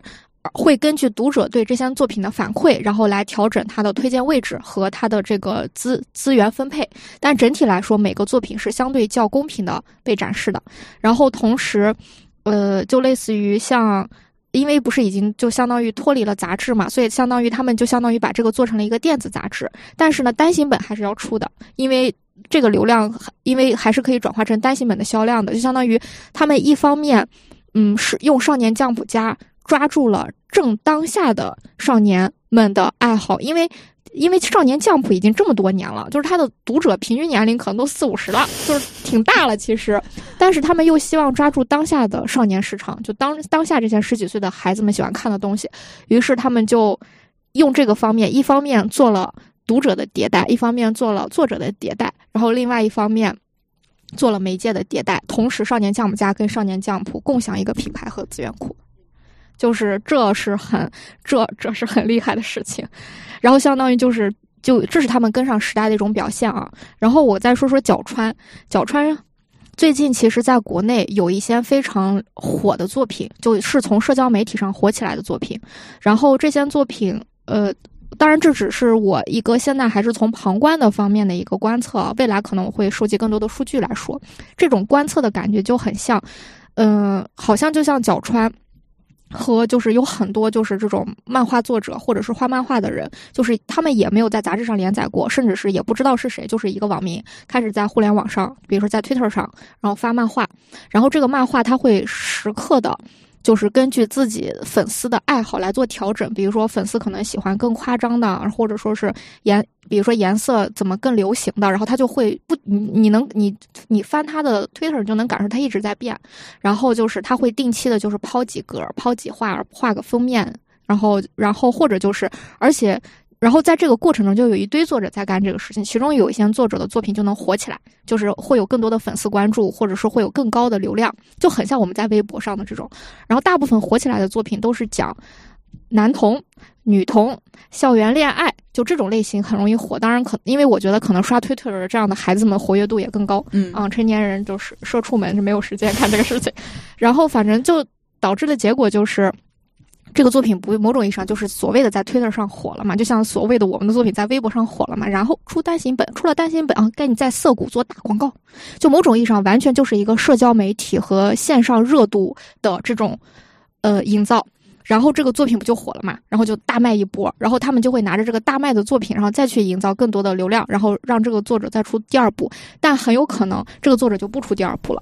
呃，我们猜的，这是我现在猜的，就是因为我发现有一些用这种路数做作品的作者，他就消失了，他就只有这一部作品，然后他然后就不见了，然后很有可能换个网名继续再来这么一轮，因为这种作品它其实是非常有时效性的，或者说它是一个互联网，嗯，它是一个互联网热度、流量跟营销的共同产物。当然，这样这样的方式是可以赚钱，嗯，就是这样，就是他们现在。也在做这样的东西，就是有，呃，也有一些确实能细水长流的作品，然后但是也有这种就是非常迎合互联网逻辑、非常迎合社交媒体逻辑做的作品，就是给我的感觉就是他们把中国互联网这几年这些漫画作者们自己在中国微博上探索出来的那套流量模式用在了 Twitter 上，然后只不过他们是因为有更大的资本和集团加持的，所以他们在出版了之后就是用日本那套。他们的，我就给你在社谷打打广告，然后我给你全网宣传，我说这个书卖了多少多少本，然后你现在粉丝涨了多少多少，然后大家会冲着这些数据去买这个作品。这跟日本早期，比如像酱谱这种模式是完全不一样的。酱谱可能我觉得它只不过是做了一个迭代，但角川就是开始玩起了互联网新花样。嗯，而更多的出版社也确实加入了，就是我要把我的漫画分成电子版、纸质版以及电子版和纸质版不同营销思路，就是他们已经开始在干这件事情了，就相当于他们已经整合了，就是整把互联网开始为己所用了，而我们基本上就是被互联网搞毁了，他们就是开始把互，我觉得这个真的是挺不太一样的地方。所以，所以你是觉得有是吗？就是有第四次热潮。比如说，我觉得像第四次，就我们这个只是单纯讨论，没有所谓定论啊。对，就是我觉得，如果说要有的话，那很有可能就是日本，就是首先它整合了互联网。比如说，它虽然我的纸质，比如说我的纸质杂志。嗯，销量下去了，但是我的电子杂志和我的电子漫画的单电子漫画单行本销量上去了，而且同时这一套的营收系统还是在我的就在我的系统里，只不过我把它编了一种方式，这是就是我整合了这件事情。同时，我开始用 A P P、用互联网、用社交媒体的方式来卖我的东西，嗯，就是而且也取得了阶段性的商业上的成果。同时，在这个过程中，确实推出了一些比较火的作品，比如藤本树是一个代表，菅田郭家家也算是一个代表。而且他们还会把这个东西移植到，嗯，就是移植到，嗯，比如说，比如说，类似于现在的的漫画编辑们，都会鼓励自己的作者去开社交社交媒体，然后。积累粉丝，有一些就单纯的是积累作者个人品牌，有一些可能就是你这个作者没有名气，但你的作品有名气，起码你的作品卖火了。如果你没有办法再产生下一步了，那我们就换一个人，或者说你再开一个新的号，继续去做这种数据数据积累。就是他们已经就开始干这件事情了。嗯，我觉得这是比如说现在那几个比较火的作品啊，类似于什么什么我破碎的真理子，好像是叫这个名字。就是还有一个，就是最近也很火的，叫那叫个啥名字？还有种什么？我喜欢的，我喜欢的人不是男生，嗯，类似于这样的作品，其实都是这个逻辑下出来的，嗯，甚至是未来可能还会有更多，而且这一套。这一套营销不仅在日本是成立的，在中国，因为日国内是有非常多的什么汉化组啊，或者是这种漫画媒体啊，或者说是这种嗯喜欢把日本的一些流行的东西搬运到国内的这些博主们嘛。因为中国的互联网还有社交媒体发展的也是比较丰富的，所以也会快速的在国内的群体里发酵。他就说哦，日本最近在火这个漫画，日本最近哦，你看这个漫画在都做大广告了，然后开始有更多的人去看这个东西，甚至是我未来都可以预想，国内的漫画出版社啊，或者一些出版机构就会把这。这个漫画买下来，在国内卖，因为在国内他也用这种方式积累了一些社交媒体上的粉丝，嗯，所以真的是有点意思呢。嗯，就是我们只是单纯聊这个啊，我其实觉得还没有，因为我的网络这一块我是认同的，就是我觉得互联网本身的形成就是一个新的浪潮，但是另外一部分我觉得是网络条漫，就。像前面你说的，比如说像这种 A P P 网站的商业模式，然后作者自行在推特上上传，出版社直接摘果子，这跟赤本时期其实有点类似。这模式本身没有改变。然后像文库本出单行本，这又跟第三次浪潮类似。嗯，就包括以藤本树的作品举例子，它是叶漫，它其实还是 Jump 那套。嗯，看藤本树，看建年国家这批人。就我们前面如果给浪潮下定义，它要形成新的读者群体，然后形成新的变化，没变化，就是我们这一批看日漫的人还在看这些作品。所以我觉得单纯以 Jump 现在的模式做的网络漫画，并没有形成新的浪潮。所以在韩漫出现了新的东西，就是条漫本身是一种新的形式，它一定会打破页漫本身存在的壁垒。出现新的读者，原本不看叶漫那批人，他们会看条漫。然后我独自升级跟某天成为公主火了，要有代表作吗？咱们前面说到的，但是日漫的条漫里头，我其实现在说不上来代表作有什么特别有代表性的条漫作品。日漫其实还是在做自己的那一套东西，就是出版社它只是把这个出版社搬到网上而已，它并没有形成什么新的东西。所以我觉得就是还没有，就是条漫。但日漫感觉也不打算。因为他们为了迎合，就是像我们说财团嘛，他就为了走财团。我已经有一条既定的路了，你只要走我这条路就能赚钱。像我，我之前应该在节目里聊过，我看了一个 Jump 家里面选出来的月度冠军，现在应该在动漫之家上有人，呃，我不知对，有人做汉化叫《幼稚园幼儿园杀手》那个作品，我应该在节目里也聊。我们当时在聊聊 Jump 家的时候。那个作者就是原本做的条漫，然后选出来了阅读第一名，立刻就改成页漫了，然后出书。他的财团已经有了一套非常成体系的商业模式，你作者只要进去，你作品有一定质量，你就能赚钱。那对于这些人来说，我不用开拓新的方式，这也是为什么日本互联网没那么厉害的一个原因。所以，其实我觉得第四次浪潮在韩国条漫上面，就是在入侵了，就 Pico 嘛，入侵了日本的漫画平台的韩国条漫。但是这个其实不能算日本的浪潮了。对啊，这跟日本有啥关系呢？所以 没有吗？这不是韩国人的事情。所以没有吗？没有第四次浪潮。对，就是李卡说的这件事情，包括我们最近在查一些嗯出版社的平台设置的时候，我们发现已经有出版社在自己的平台上按照的分类是按条彩色条漫和黑白页漫去这么分的。Jump 最近其实出了一个新的彩色条漫比赛，就是他们要搞专门条漫的 APP 了。如果他们这个东西能搞出代表作来，那我觉得有新的浪潮了就。对，就是我们刚才说的第一次浪潮，是我们奠定了现代漫画，其实都可以把现代漫画定义成故事漫画，嗯就是包括我们自己国内打的地基也都是故事漫画的这个地基，嗯，就东亚三国手牵手，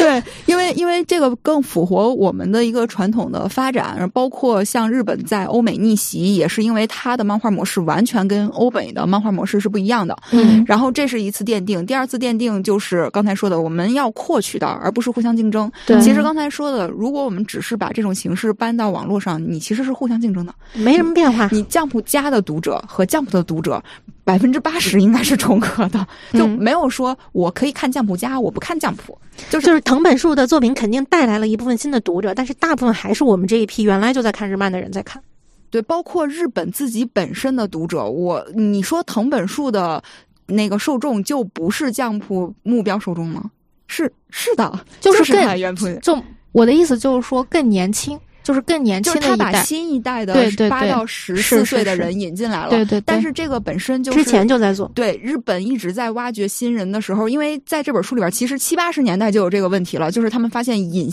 引新读者、引小的读者不够，他们甚至捡起了以前的幼儿漫画，就是希望从娃娃抓起。就这个是他们本身就不断的在各种浪潮里边去弥补自己的失误的一个一定一直不断反复进行的一件事情，只是在互联网它又开始进行了这这件事情，因为他们发现自己又错失了一批读者。然后包括我们刚才说的，在渠道变化的时候，我们电视那影响了，那我就要去做单行本；那就是互联网影响了，那我就要去做电子版。但是我并没有说我的电子版完全采取了一种新的模式，就是原来的单行本把我的电子、把我的杂志给打败了。嗯，不是我要去打败杂志，是因为杂志本身的销量就要下降，我要想新的办法。现在一样，我不是打败了纸质漫画，是我的纸质漫画本来销量就要下降，我需要拓宽新的方式，让大家重新为我的内容买单，因为我就是换一个新的载体嘛。说白了，那如果以这个来形成对比的话，其实日本并没有。在形式以及在内容上做出新的变革，就包括我们其实这几年去讨论的时候，你看它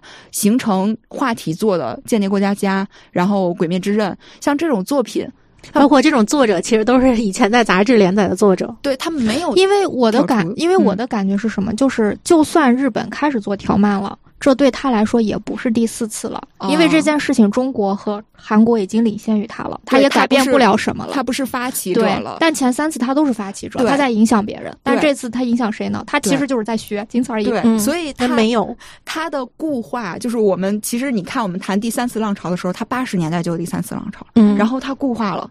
他为什么固化？正经背景，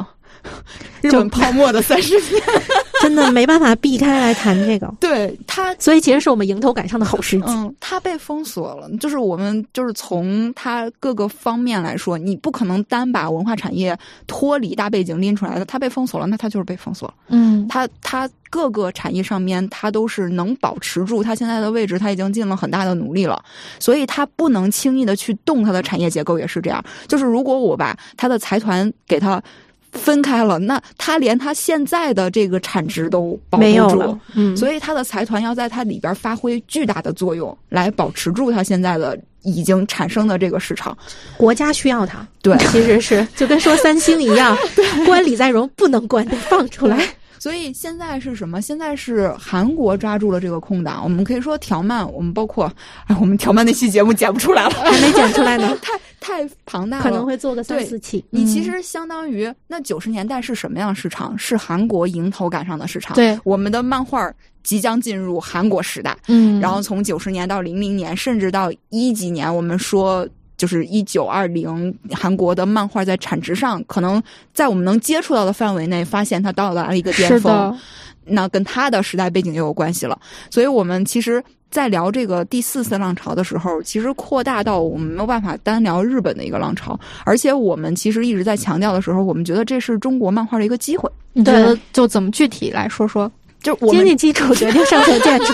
我们 这个起点，嗯嗯就是刚才不是说嘛，日本经济发展的时候，它的漫画也发展，嗯然后日本经济稍微停滞的时候，韩国起来了，韩国漫画开始发展。嗯，那我们现在也在迎头赶上的经济发展阶段。我们不是停滞了吗？我们没 就是你你的全球经济是要对比来体现的，嗯你要不然你也不会排什么世界老二什么，你单看自己就行了，不是你要有嗯国家之间的对比。就肯定有一个现在的全球大形势你就觉得是相对，就是我们相对比较的对，嗯，就是包括我们其实从国内的一些政策和风头上，你也能听到我们一直在想我们要做文化强国，就是在我们的，经济发展到一定时间段的时候，我们自然而然提出这个需求。但是其实对于我们国家来说，我觉得文化这块儿可能我们在节目里也聊过啊，可能会稍微的放一放，是因为我们在其他的方面自主性更强，就是能比起日韩来说呢，这个能说吗？就是 做的事情更多一点。我们在我们很多领域上面，我们找到了弯道超车的那个渠道。嗯你就举个最明显的例子，虽然现在还没有看到最终成果，比如说我们现在一直在说我们汽车怎么弯道超车，做电动，嗯，因为因为做新能源，对做有那个呃柴油、汽油的话，我们。一定是在别人的轨道上面，我们跟着别人走的。人家制定什么规则，我们可能就是快速，对迎迎头赶上，快速。那我们怎么做新的？那我们就必须是弯道超车，找了一个新的别人没有的。嗯就包括我们说这种什么三 G、五五 G、四 G，就是说反了，就我们为什么一定要特别早的去发力五 G？嗯因为我们在三 G、四 G 我们没有话语权，我们在做的怎么快都是在别人的框架里边来做这个东西。就像我们在做节目的时候，我们一直在介绍日本的行业特征啊，日本为什么做的这么棒啊，怎么样？是他们打了地基，我们一定要学。就是我们在汽车上弯道超车，也不是说我们直接做飞艇，我们不要四个轮儿，喷气式，做不了，做不了，你得是一步一步积累的才能去这样做。嗯所以我们在打地基，他们已经有三次浪潮了。其实弯道超车，与其说弯道超车，不如说就是也又又是时代问题。对，嗯嗯，所以就是我们在人家已经三次浪潮了，我们不一定要从赤本时代开始。哦，他们第一次浪潮赤本啊，我们干脆也从赤本时代，别推倒别推倒重来。赤本都消融了。嗯 对，我们直接看他三次浪潮经历了什么，我们直接从他现有的基础上去发展，就包括刚才铁熊提到的，他们是怎么做网络的？他们不是让网络任意发展的带着自己，是我们已经从前三次浪潮积累了规律，那我们把这个规律带到网络时代，所以我们的网络不会特别又回到赤本时代了，不会。其实就相当于他们的产业里面多了网络一环。是的，是的，现在是这样，就整合进来了。嗯对，然后以及包括我们现在有另外一方面，我们去看那韩国是怎么弯道超车的，它有它的一套逻辑以及一套国情背景系统存在，包括我们去。说它整个韩流，它其实都想在超车嘛，但是我们也讨论到它的负面节点，它超着超着，韩国是啥？就韩流是啥？你们做的都是欧美的东西，其实都是采样的这种歌，但是你其实能明显看出来，可能比如八十年代或者九十年代，大家听 J-pop 听的比较，就是日本的歌比较多，然后现在大家可能听 K-pop 比较多，就是韩流的歌开始入侵了，就会有这样一个时代发展，，脱不开的。。对，我们现在去看韩流，以及包括我们要规避它的很多的错误点，就日本其实有很多踩的坑，也跟我们提到，包括到现在为止我们去讨论的时候，其实我们可以看到它很多的负面因素，再把它的市场，一方面它是固化它的市场，一方面它也没有扩大它的市场，它一直在消耗它的储存，就是它在消耗它前三次浪潮给的黄金期，它现在只是。用一句话说嘛，瘦死的骆驼比马大。就在维持。对我一直在消耗这个东西，然后。看韩国这边的话，就包括它的娱乐立国的这方面，我们也看到它最终娱乐立国是什么？它现在影视也不行了，就对 影视被美国干掉了。对，电影网飞卖不出去干碎了，对，然后电视剧被网飞干碎了。那它弯道超车之后，它被受到的困境是什么？就是所有他们的困境是我们新的弯道超车的点。对，是的，对，所以我们在说中国弯道超车，一方面是我们在经济实力上有了，就包括我们现在在谈这种经济消费的问题的是，我们确实经济在下行，我们也确实进入了一个啊，不能再我醒来就是买买买。然后我可以借公司买，我消耗香奈儿，就是我要打牌子，背个 GUCCI 的包。我们现在不在那个消费的概念里了，但是我们依然有余力去进行文化消费。嗯，你其实从今年的票房就可以看出来，嗯我们今年票房已经创新高了。而且那个《灌篮高手》的票房也是特别明显的。我们在大陆虽然只有六亿多的票房，跟日本持平了，嗯 就日本的票房市场上也是六亿多人民币的一个票房市场，那我就可以做到跟它的体量是一样大的这种市场，所以大家对这个消费是有需求的，但是大家没有泡沫需求了。嗯。就是不是说呃只要来一个我就消费看看，我现在是需要挑片子，但是我依然有这种消费欲望，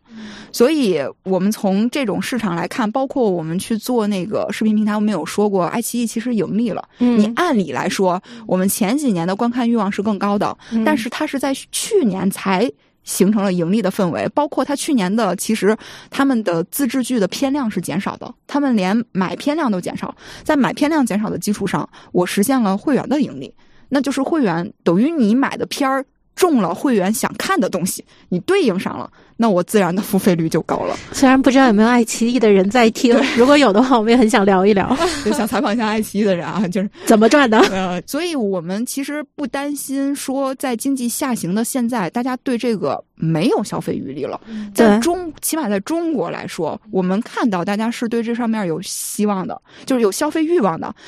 就是用一句互联网黑话来说，这是个蓝海。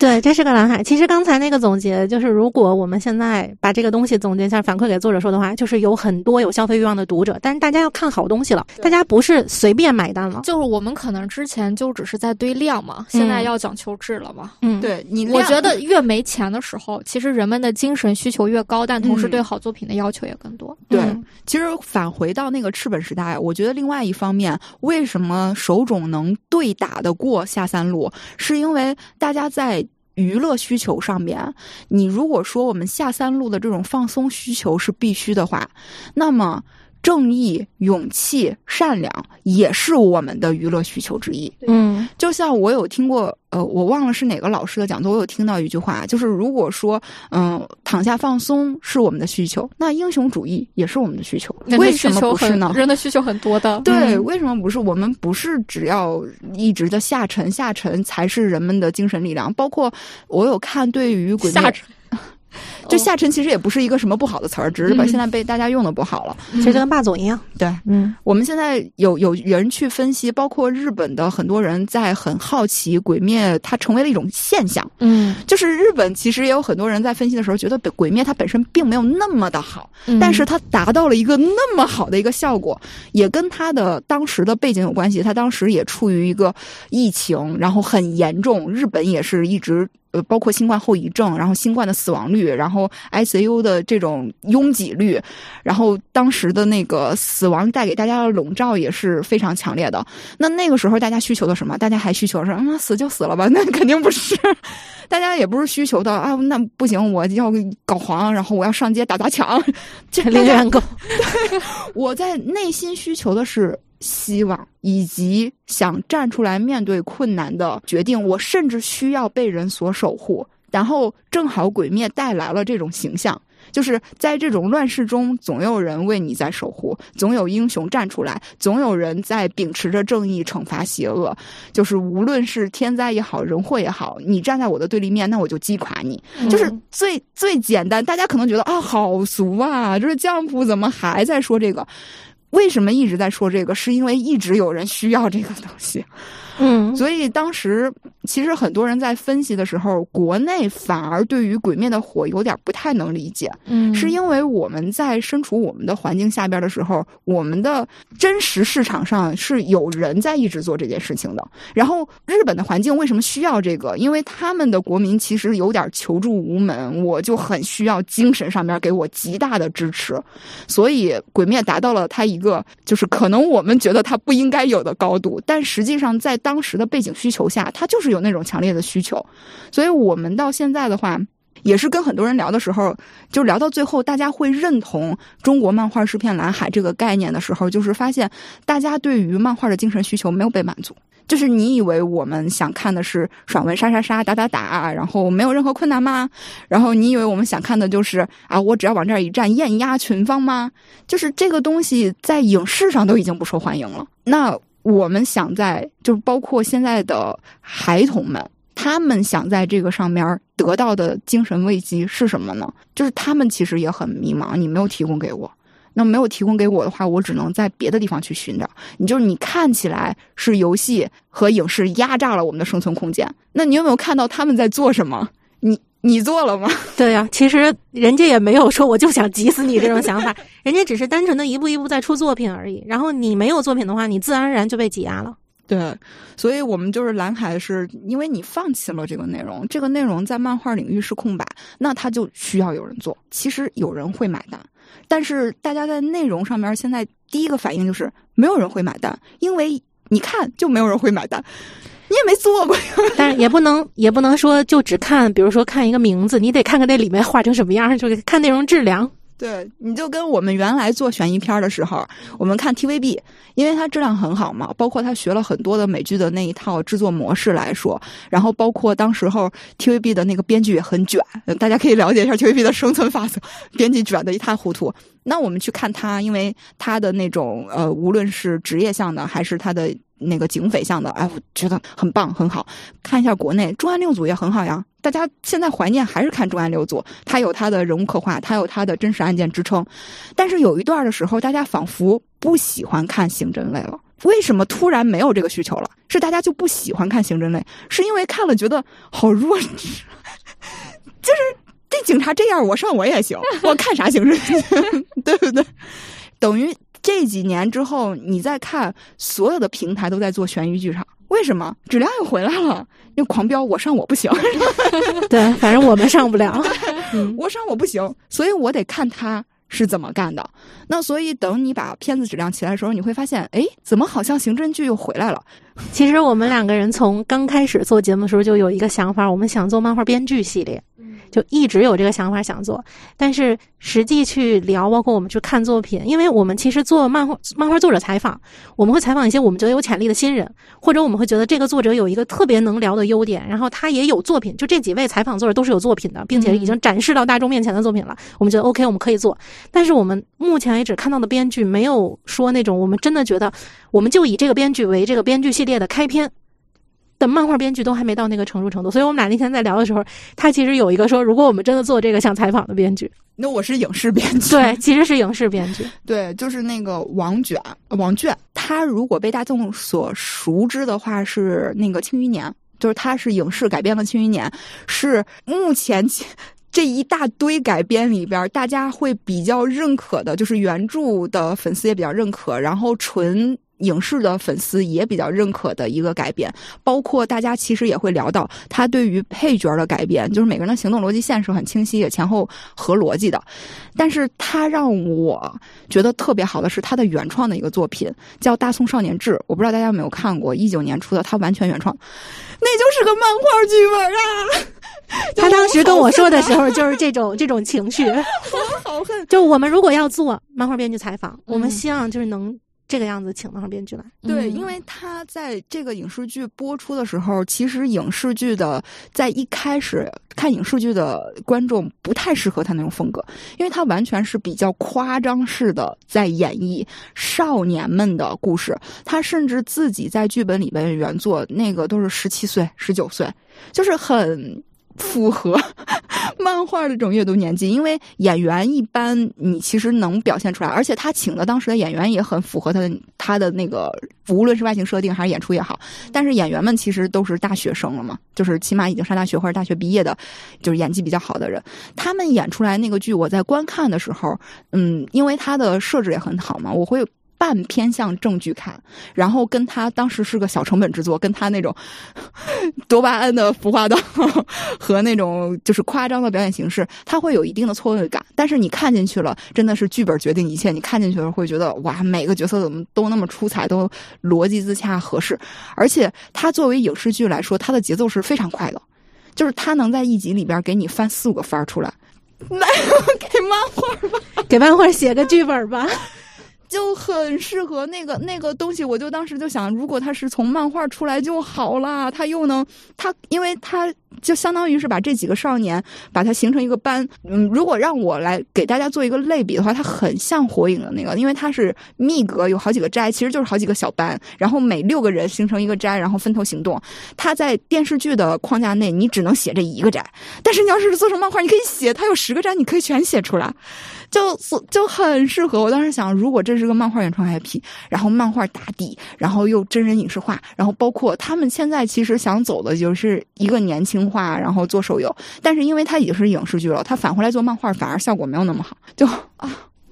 就很惋惜，但是我我我其实会接触到嗯漫画编剧朋友的时候，我都很推荐这个剧，就是让他们去看一下人物刻画以及节奏感，包括一些细节刻画。我们经常跟漫画的编剧或者漫画的作者去聊的一个问题就是。细节刻画可以刻画人物，他们就是第一反应是啊，那我要写个什么事件？不用写事件，细节就是这个人的性格是什么，是伴随着他所有的表面细节的。然后这个作者从最开始来设计的就是，你从他的一个动作就能看出这个人的基本品性是什么。就他很抓很抓这种细细节设计的，所以我就很想让大家去拉这种片子，因为还有另外一个原因，是因为我觉得《弯道超车》这个片子很能说明一个东西，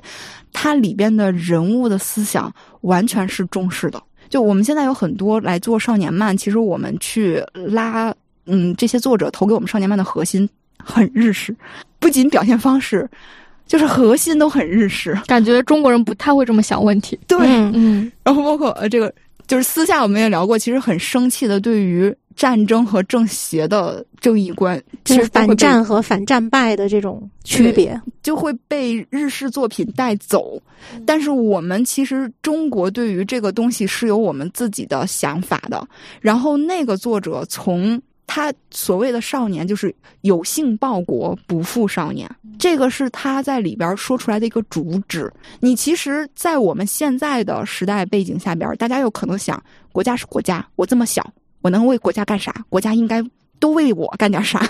就可能是这么一个，因为很多的作品里边都在给你传输这个思想，但实际上我们是一个集体观念很重的。国家，比如说什么老吾老，以及人之老幼吾幼，以及人之幼幼，是我们其实是一个整合体。包括我们刚才说，我想把大家都拉进来，就是这个行业所有的人都拉起来做一下，是我们要为彼此想。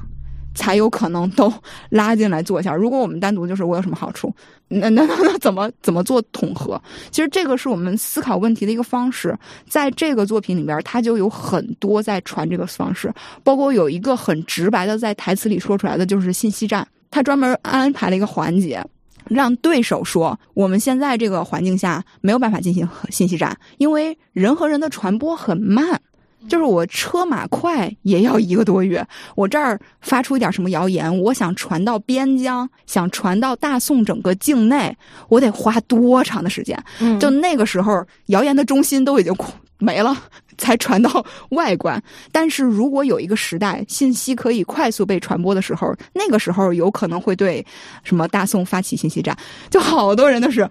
哇，哦，确实有一种时空壁被打破的。就我们现在发一个互联网时代，你一秒钟就可以发到无论多远的地方。所以它有很多的，虽然他在写一个古装片儿，但又他有很多的思想是跟现代有映射的。所以当时这个剧，它不是就是特别成本低的一个剧嘛，然后宣发也做得非常非常的差。但是它第一个出圈的，被自动弄上热搜的就是这个梗。就是这个信息战的梗，就是因为当时其实一九年大家对于信息战的这个东西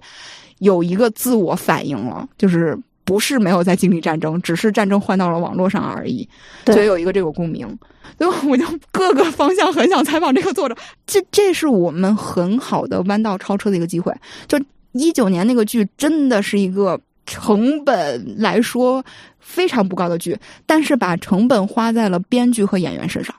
收到的效果是有很多大剧都没有办法拍第二季，对不对？当时这个剧播完了之后，非常多的人去要求它有第二季，所以他在今年出了第二季。但是第二季又出现了别的问题啊，先先不说。但是一般第二部都会有点问题，嗯，那个导演的锅。然后，但是他当时作为一个，你知道。他当时上档的时候，主演都不知道上档了，因为前一个剧被骂惨了，他前面那个剧被骂的都没有播到结尾，临时拉这个剧上来替档的，而且它是一个平台小成本自制剧，然后就是找了一群当时没有特别大名气的小演员，但是这帮演员找的非常符合人物角色本身，而且有的演员到现在会被大家认可为实力派，所以你就等于找了个潜力股嘛。然后那个剧本又是当时大家很少见的，在一众傻白甜里边，你特别的不一样，尊重了我的智商。所以效果是非常好的，就是完远超出他自己本身的这种成本来说，所以就是跟漫画其实也很像。我们可能就是需要一个不是打着大制作被漫画平台直接定位了，啊，你是我的 S 加项目，我光买你这个版权我都要花 几千万，然后完全赚不回来这笔钱。对，就是唉。反正就是很想，其实如果有机会的话，可以采访一下这个编剧。这个剧的制作完全是以编剧为核心的，就是编剧的很多的设计是被这个剧组所尊重的。包括当时他们不是七呃七斋嘛，他们算个群像剧，六个人拍完了之后。每个人都非常自动自发的配合宣传，因为这个角色让他们自己觉得太好了，就是这个角色是我的代表角色。然后包括他现在不是出了第二季吗？第二季个导演我能骂死他，然后话，然后完全浪费了剧本和演员。但即便在这种情况下，他第二剧里边演了。就是另外一个斋的三个角色，这三个角色也找的是比较偏新人的演员。这三个角色自己写同人文，自己发同人歌。这个角色本身，因为他超喜欢这个角色，这个角色可能整个片儿剪完出场不到两集的戏份。嗯，其实就是说到这个，我们如果想做编剧系列的话，因为我们现在目前无论邮箱还是市面上看到的编剧，都没有让我们觉得是那种啊，真的眼前一亮。就是作为漫画编剧来说，啊，这故事太有意思了。哎，那我能问你们一个更具体的问题吗？就比如说，你们觉得影视编剧和漫画编剧就是有什么异同？先说同吧，嗯，就写故都是写故事的人，对，文学创作都是相通的。嗯，就我们为什么在推荐一些创作的书籍的时候，我们有的时候就会推影视剧的故事？对，嗯，就是因为它在。创作上面包括人物塑造，包括情节起伏，包括你要有铺垫和收尾，就这些东西它都是相通的，大框架上面。嗯，但是你要说接下来就是艺了，嗯，艺它非常艺啊，包括什么或者影视是影视，对它表现的形式不一样嘛，所以可能需要创作的逻辑会。不太一样。某种意义上，比如说影视编剧，他在写的时候，他的脑子里的成品是影视作品；但漫画编剧，他脑子里的成品是漫画。对，一画跟一集不同的量，对它节奏什么都会不一样。但是能力要求不应该不一样。不能说我是漫画编剧，那我就要写的比影视剧本差一点。其实这个可能说的会稍微有点直接的是，我们有一些编剧可能就是影视行业淘汰下来的来做漫画的，但是我们行业不应该被这样对待。什么情况？这是？嗯，所以刚才其实也说嘛，如果这个《大宋少年志》它是个漫画剧本的话，它可以拓到十斋全写出来。这个是影视没有办法完成的，因为我的影视的这种基础的片量在这儿，我不可能做个什么两百 G 的影视，那我就得分季度做，然后我也不可能是我这么多人就是随意的出场，他必须保证他的主角团队的一个连续性。但是漫画它其实你跟火影。我就这小队那小队，我杀影，然后雾影什么，我都都给你出。而且其实我们采访读者的时候，有一个最直观的感受：为什么这些读者喜欢看漫画？首先可能是因为本来阅读图的这个模式他喜欢；另一个方向就是我在漫画里读到了我在其他地方读不到的故事。我火影忍者只能在漫画里面看，其他地方看不到。嗯，包括阅读节奏，有的人也会说到，如果我看动画和那个影视的话，它就是进度条，就是导演已经给我安排好了这个故事的节奏，我就坐那儿看就行了。对我即便调变速，它也是按照这个别节奏等比。这也是我不爱去电影院的原因，就是坐在那儿按照他那个，然后一直看。对，但是对于漫画的阅读节奏是啊，这块对话我不想看，唰唰唰翻，哦，这个吸引我，我可以再看，然后我可以自我调节我对它的节奏。所以漫画有很多的读后感，它都可以很个人。就是我喜欢的是这个方面，我完全可以把我不喜欢的部分排除出去。甚至有漫画里边有很多的人，就是我喜欢主角之外的那条线，就我就喜欢看这几个人聚在一起，我也可以在漫画里边看，因为漫画的频率可以让我经常的或者是连续性的看到我想看的故事的。拼凑起来的一个东西，所以你看漫画的同人创作也很大，就是要比影视的大很多很多。它具有这种创作联系性。哦，说到这块创作联系性上面，就是咱们去找那个老师里边，其实也有提到过嘛。你像小说，它变成影视化，它很多的东西，它会落到这个演员本身身上。就我可能对于角色的喜爱的大部分都转移给演员了，但是漫画这种，就是我喜欢角色。我就是喜欢角色，我改成动画了，我也喜欢角色；我改成真人了，我也喜欢角色。我是因为喜欢角色才去看这个真人的。你要是没有演到我这个角色，我也不喜欢你这个真人。对，是的。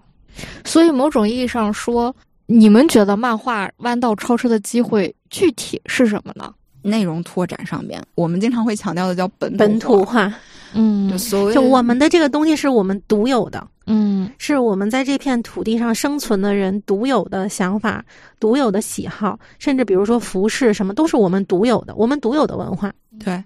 因为这个其实就相当于我们在拓宽渠道，就是你喜欢日漫和日式作品，完全不影响我来看。中国自己内容的漫画，就是我，比如说，我觉得海贼看的好，它是日本漫画，没问题啊，我就看日式的海贼就好了。我不能让中国人去画一个日式的海贼啊！我要想看这种题材，我必须是中国人画的中式的关于海贼的另外一个作品。我可以同时看这两个作品，但是如果你完全拿日式思维又给我画了一个漫画，那你就跟海贼王是竞品，那你就一定要到海贼王那个程度，我才会觉得好看，超出 对，超出那个海贼王了，对吧？所以你你一定你如果一定按照我们现在日本发展出来的这种打地基完了，你连上层建筑都跟他一样，那你必然会跟日式漫画形成竞品。你又没他做的好，我干嘛看你？所以有好多人说说啊，你们就喜欢看日本的，不喜欢看中国的。你画了一个日式故事，我只能跟日式故事比。你要画一。中国故事，那我不就是日本故事？日本故事，中国故事是中国故事，我可以同时看，不矛盾呀，又不互相抢嘛。这个其实就是他不是喜欢标人，我喜欢超金社团嘛。我们在节里也说过，超金社团当时我看的时候，就我就是觉得是个中国故事。它里面无论传递出教育、育人、师生，然后以及孩子跟家长，全都是我们这一套东西，就是特别会有代入感。在看的时候，标人也是，你可能会有人觉得哦，他画风上好像什么。嗯，日漫的感觉，但是它你去看它的本质上面的话，它其实是一个武侠，然后后期再到权谋，它其实权谋也没有那么深，它像是历史的另外一层解读。嗯，这个东西它本身就很中国化，很本土。对，因为日本是没有武侠的，日本的是它的武士道和中国的武侠是两个东西。嗯，你包括我们经常会就吐槽那个。腾讯平台买了金庸的作品，把它改的很日式。你金庸的作品，它成功就在成功，它创造了一个武林，中国武林。我们现在做的很多的武侠片是基于这套武林系统，基于对于侠义的解读，而不是对于武士道的解读。所以它的内核上面是这个，包括其实有去听。作者的一些见面会的访谈的话，他阅读的很大量的资料也是武侠，他很喜欢武侠。然后他阅读的很多的也可能是这种朝代背景的资料，因为他后期要跨到隋唐的那段历史上面，那就是我们重视的，因为对隋唐的历史。你总不能 再去读一下日本对隋唐的解读，然后再按照日本的思维，然后画出隋唐的故事。我就是直接隋唐的文献就是中文的，我就读隋唐的文献就 OK 了。嗯嗯嗯，日本做的很多的，包括他《三国演义》的故事，他为什么喜欢《三国演义》？因为更像他们的武士道。君臣嘛，我我为你守护你的城邦，但是我们三国就是另外一套解释的系统。我们三国的三个国家，他们对于军民的态度是什么？就为什么我们的《三国演义》我们会比日本讨论的更大一点？其实说白了，嗯，我们为什么在《三国演义》里边推的是刘备？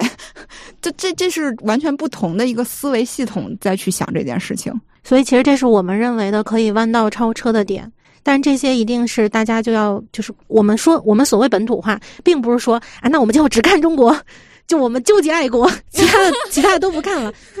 也不是这个意思。我们当然要要看好的东西，要吸收好东西。韩漫我们也要看，日漫我们也要看，欧美好看的东西我们也要看，但是我们要做自己的东西。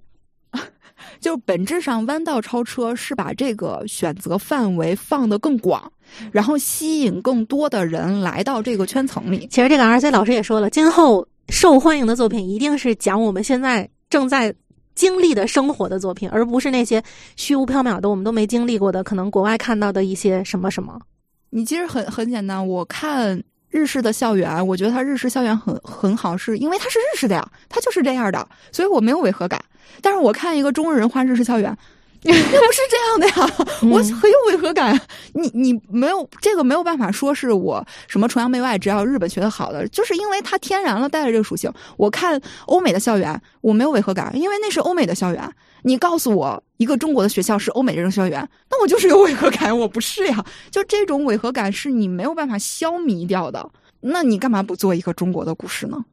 其实，包括我们在聊电影行业也是很多。我们今年的电影行业为什么能破圈？你其实看很多的电影行业，它聚焦的就是我们中国现在现实发生的事情。嗯，诈骗，我们我们就是现在，因为它就是我们现在的热点，所以它是热点。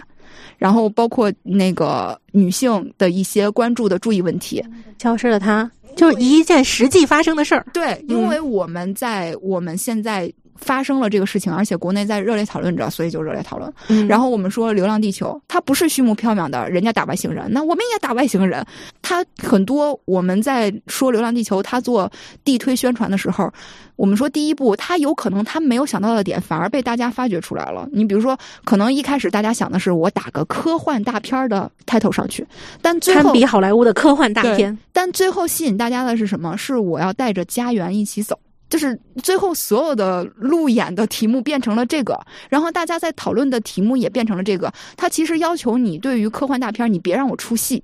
就是你的各种镜头别让我出戏，让我相信这是一个科幻片，剩下的就是对你内核的讨论了。嗯，那你符合我的内核，我觉得很好，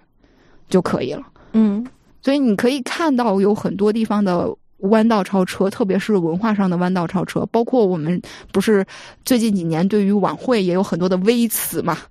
晚会搞得一点都不想看微词吗？微词，我已经好几年没看过春晚了。但是河南卫视出圈出在什么？你做的中国文化很像中国文化，不是那种影楼随便。其实我之前还在微博上看到一个，就是是西安吗？还是哪儿的一个？普通女孩就是她想宣传她那个地方，她的家乡，然后她就特别生气，她说文旅局太不会宣传了，然后她就在微博上自己写了好多宣传的内容，几千转还是几万转，我觉得就是大家看了她那个都觉得哦，原来这儿这么有意思，有这么多，比如什么寺庙啊，或者有什么，那我一定要去看一看。但是我们蓝海呀，漫画这方面什么内容都没有。对呀，漫画就啥也没有，现在就一个啥也没有的状态，是吧？所以其实我们有的时候聊，大家可能会觉得我们说啊，我们对这个东西抱有希望，大家都觉得可能听起来像个空话。其实大家现在都怎么的稿费都没了，然后吃不起饭了。但实际上，我们看完这本书，然后再结合我们去查日本出版社，包括各国的这种政治经济横向去看的话，我们确实是蓝海。对，嗯，你包括我们回到这个最开始，吃本。时代，我们说满足精神需求，包括我们再去查时代背景下的时候，它其实里边也满足了当时日本人的需求。就说最开始战后那个背景，嗯，呃，美军其实接管了一部分的这种执行能力嘛，然后包括他也进行了文化的监管，甚至他想削弱日本的那种。嗯，战斗的意识的时候，他不允许带刀嘛？就这个是我从讲某个讲座里面听来的。就当时举了这么一个例子，他就是不让你的文艺作品里边出现任何的带日本刀甚至拔刀的这种镜头。然后有一个漫画作者，那 OK，你不让我拔刀，我就带着刀不拔它，但是我就是要带着这把刀，然后去完成我整个的旅行。它就是个冒险的旅行，就是我在里边，我按照你的审核的画面，但是我要有反抗的意识。所以，其实它某种层面上，它代表了大家内心的某种渴望。这个渴望是日本人在当时的这个时代所需求的。那我们啊，当然，我作为一个中国人，我希望 当时美国的监管彻底一点。但是，我们按照一个本质上面来说的话，那我们现在中国处在这种背景下边。我们需要的，想让大家去澎湃一些的需求到底是什么？就没有人在关注这个东西，或者说是有人在关注这个东西，它被平台上几万部作品给压下来了。嗯，就是我我想看这种东西，我有需求，但是这种作品它浮不到台面上面，我又很懒得去筛选，毕竟有两万个作品，我一听这个数字我就脑袋疼。所以这个弯道超车，一方面是我们需要这样的内容，一方面也是刚才我们说的，你的内容要碰上这个渠道，它是有整体来说有两方面，不是一方的事儿，所以要大家都坐下来一起聊一聊。就是听过之后，可能对这个有想法的人也可以联系我们，无论我们还是铁熊都可以，反正联系到我们应该也能联系到他。对 对。而且其实我们也挺想组织大家能够有越来越多的人进来，来看这件事情怎么落地。因为我们其实单独做这个节目已经三年多的时间嘛，嗯，我们其实也像一开始说的说，只停留在我们俩讨论，可能等三年之后又有一个人留啊，你们都聊了六年了，也没有什么改变。就我因为很简单，这个不是我们两个人能改变的事儿，而且这个真的不是。就是大家觉得三年能成这件事儿太夸张了，在我看来，对，三年能有一个什么？你跟一个固定企业，也有比如说也有平台的这种，能从他们已经成型的商业基础上改变这件事儿，是一件非常非常难的事儿。我记得之前我第一次和你们聊节目的时候，当时就有说这件事情是需要花好多年、好多年。嗯，就在做这件事儿的时候，我们已经打好了要做长线战斗的准备了。嗯，只是今年开始，我们其实就是因为我们最开始也说嘛，我们做这个节目本身就是。就是想聊，最开始其实就是有话想说，然后两年的时间其实只是想说，没觉得自己除了在跟作者沟通上，没觉得自己要在这个产业上做点什么事儿。因为最开始我们还说呢，我们就是在这儿聊着，然后摇旗子，谁愿意来就是把这旗子接走，能做的更大，你就拿走，我们就做个漫画编辑，我们没有更多的想法那个时候。但是后来我们也想躺平等别人救，我们我们也想，哎呦，就发个工资得了。但是实际上能做的事儿，只是在编辑层面上跟作者一遍一遍的去聊稿子，然后去跟他们沟通。但是这个上头，因为我们也说过嘛，如果没有背靠的话，漫画编辑可以不存在。所以我们跟作者沟通也是双向选择。在这个环境下，我们也比较荣幸的有几个有几位作者在我们选择他的时候也选择我们了。当然这是我们的幸事。但是我们跟作者都能认同的是，我们这个事儿不是很快就能出来的。我们也很开心，作者有这个想法，就是作者也不是急的作者，但是在第三年的时候，我们觉得不行了，得改变一点什么事情了。对，永远这么等着的话，其实没有推动嘛。而且我们也意识到，就是如果不是我们俩能干的事儿，那我们就拉更多的人下水。对，只要确实我们也对自己的能力认知会比较清楚，我们还是适合做内容，就是更多商业呀、运营啊，然后这些环节其实不是我们擅长的。嗯。所以也是今今年开始吧，我们更主动一点，包括我们连那个结尾语都变了。对我们。希望大家能把我们的声音传得更远，换了个结尾。你认同的话，大家成成为这个转发链的一个环节，然后也拖更多的这个行业需要的各个环节，拖更多的人下来。其实我们的读者采访有一点这个意图，就是想把这个圈层打开。你是漫画读者吧？你你是干别的的都无所谓。你的那个圈子里头一定也有喜欢看漫画的人，那他们肯定有自己的能力和自己的本质。那我们就把我们的想做的事情让更多人知道。我们不要就守在漫画这个。这个自己就圈了个牢，大家就在这里面聊，那不会有什么结果的。嗯，对，越缩越小。嗯嗯，所以有什么想想，就是看完这本书，想跟我们也聊一下，我们可以公开。聊，甚至把它聊得更大一点，做什么活动？因为因为是这样的，就是我之前那次参加完动画学术趴那个攻读会之后，其实我当天是有邀请说，希望他们能类似于我们做一个公开的这样子的活动嘛。因为做活动也是漫边是一个比较常有的传统了。但是呢，特别不幸，就是他们纷纷都有自己的事儿。就当天有有有些人有要直播，有些人要出差，大家都很忙。嗯，但是这个事情在我心里并没有消失。嗯，然后。所以我之后有一个计划吧，就是当然也是以这套书为一个背景，然后想做一个类似于产业方面的论坛。嗯，哦，这次就是在播客里也可以跟大家说一下，就是呃，也不是预告啊，就是因为可能发出来的时候这个活动都结束了。就这次我们会做一个，它也不能算论坛，我觉得算是我们一个新的尝试。就是因为我之前在没有书的时候啊，其实我们做了非常多，就是关于创作呀、讨论啊或产业方面的研究方面的活动，当时。其实和一言堂也是通过这个原因认识的嘛。然后之后，当我们有书了之后，就是以书为中心做的活动比较多，因为真的腾不出来精力做更多的活动了。嗯但这次有一个契机，就是刚好刘允不是出了下一个春天嘛，嗯然后呢，他的同学倪妮，嗯然后不是出了那个带壳的牡蛎是大人的心脏嗯那本书，那本书其实卖的还算非常的不错，然后其实也形成了一个出版行业想要去继续做这种漫画的一个一个一个风潮吧。对，然后最有意思的是，他俩是同班同学。嗯，然后就是都是师从阮君婷老师嘛，所以这次我就把他们仨搞在一起，然后做了一个活动。嗯然后这个活动的名字就是在这个主题吧，然后大概就叫做就是从漫画教育到漫画商业化，就是想要去打通这个可能的链条吧。然后，所以在这个活动做完之后，就是我觉得它更像是对产业或对这个链条的一种关照嘛。然后这个活动做完之后，可能我就会看能不能在我们发第六弹之前，或者说第六弹期间，嗯然后会把我上就是想做的这个以万面史文库为背景的这个活动做了。然后比如说，我就想请，比如说就是从事教育的，包括动画行业的、嗯游戏行业的，嗯然后创作者本身，然后甚至是编辑本身，让大家来就是从自己的角度去讨论这个事情，让这件事情真正的能被更多人听到，或者说被更多人意识到我们想做什么，我们再怎么做。嗯嗯，对，就是会做这样一个活动的。太好，太好奥瑞当时务必到场，把更多的人拉下水。这 就是其实我已经很长时间。嗯，有一段时间有想过，说自己干脆要不然就不再关心这个行业本身了。嗯，好多人都经历过这个，我要不然就撤了算了。其实我们两个人在这个过程当中也，他比我意志坚定一点。哦我经常过一段时间啊，我真不想干了，对真的太累了。对，就是因为我发现，在你关注行业的时候，你其实是得不到啥滋养的，你嗯更多的是不停的在输出，不停的在痛苦，甚至是不停的希望以微薄的力量去调整和改变一些事情。嗯，呃，而且还会得到一些冷水。呃我我感觉就是我从开始做慢面史到现在一直在被泼冷水，只有冷水。对，基本上冷水比较多。然后就是，而那些所谓的不给你泼冷水的人，大家也只是觉得，因为我不懂，我没有资格泼冷水，明白吗？嗯对，所以就是包括做《漫面史文库》这套书，其实也是，呃，就是我觉得也是被泼冷水，就是就是类似于吧。但是我觉得不管怎么样，我想做的事情我还是要做，我觉得该做的事情还是要做，就是这样子。然后以及在做这个事情的时候，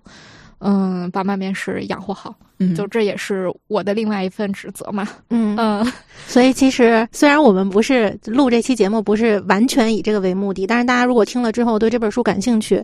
我们会附上购买链接，大家可以考虑买回去看一看，真的挺值得推荐看一看的包括脑子里会想，为什么中国漫画会变成现在这样？我们到底应该做些什么的？如果有这个疑问，就特别推荐看一下这本书。嗯，手机端的那个视频底下会有，然后我们会在视频上也付。它网页端不显示，关键嗯，B 站的这个会员购没搞得特别好。是吧？然后我就像现在，其实慢面使自己的播客就是没有任何带货这件事情，因为对对于我来说，我觉得我们更多还是在分享嘛，包括共读会也是嘛。嗯然后，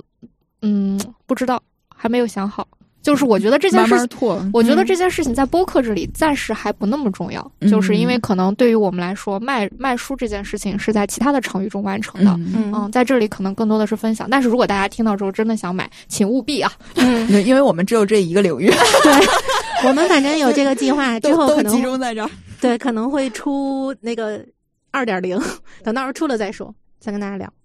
对，是的，我感觉今天聊完之后，我自己也有很多收获，但是又有更多的困惑，更多的困难了，是吧？对，也有更多的困惑和困难。然后就是我们就继续吧，就是类似于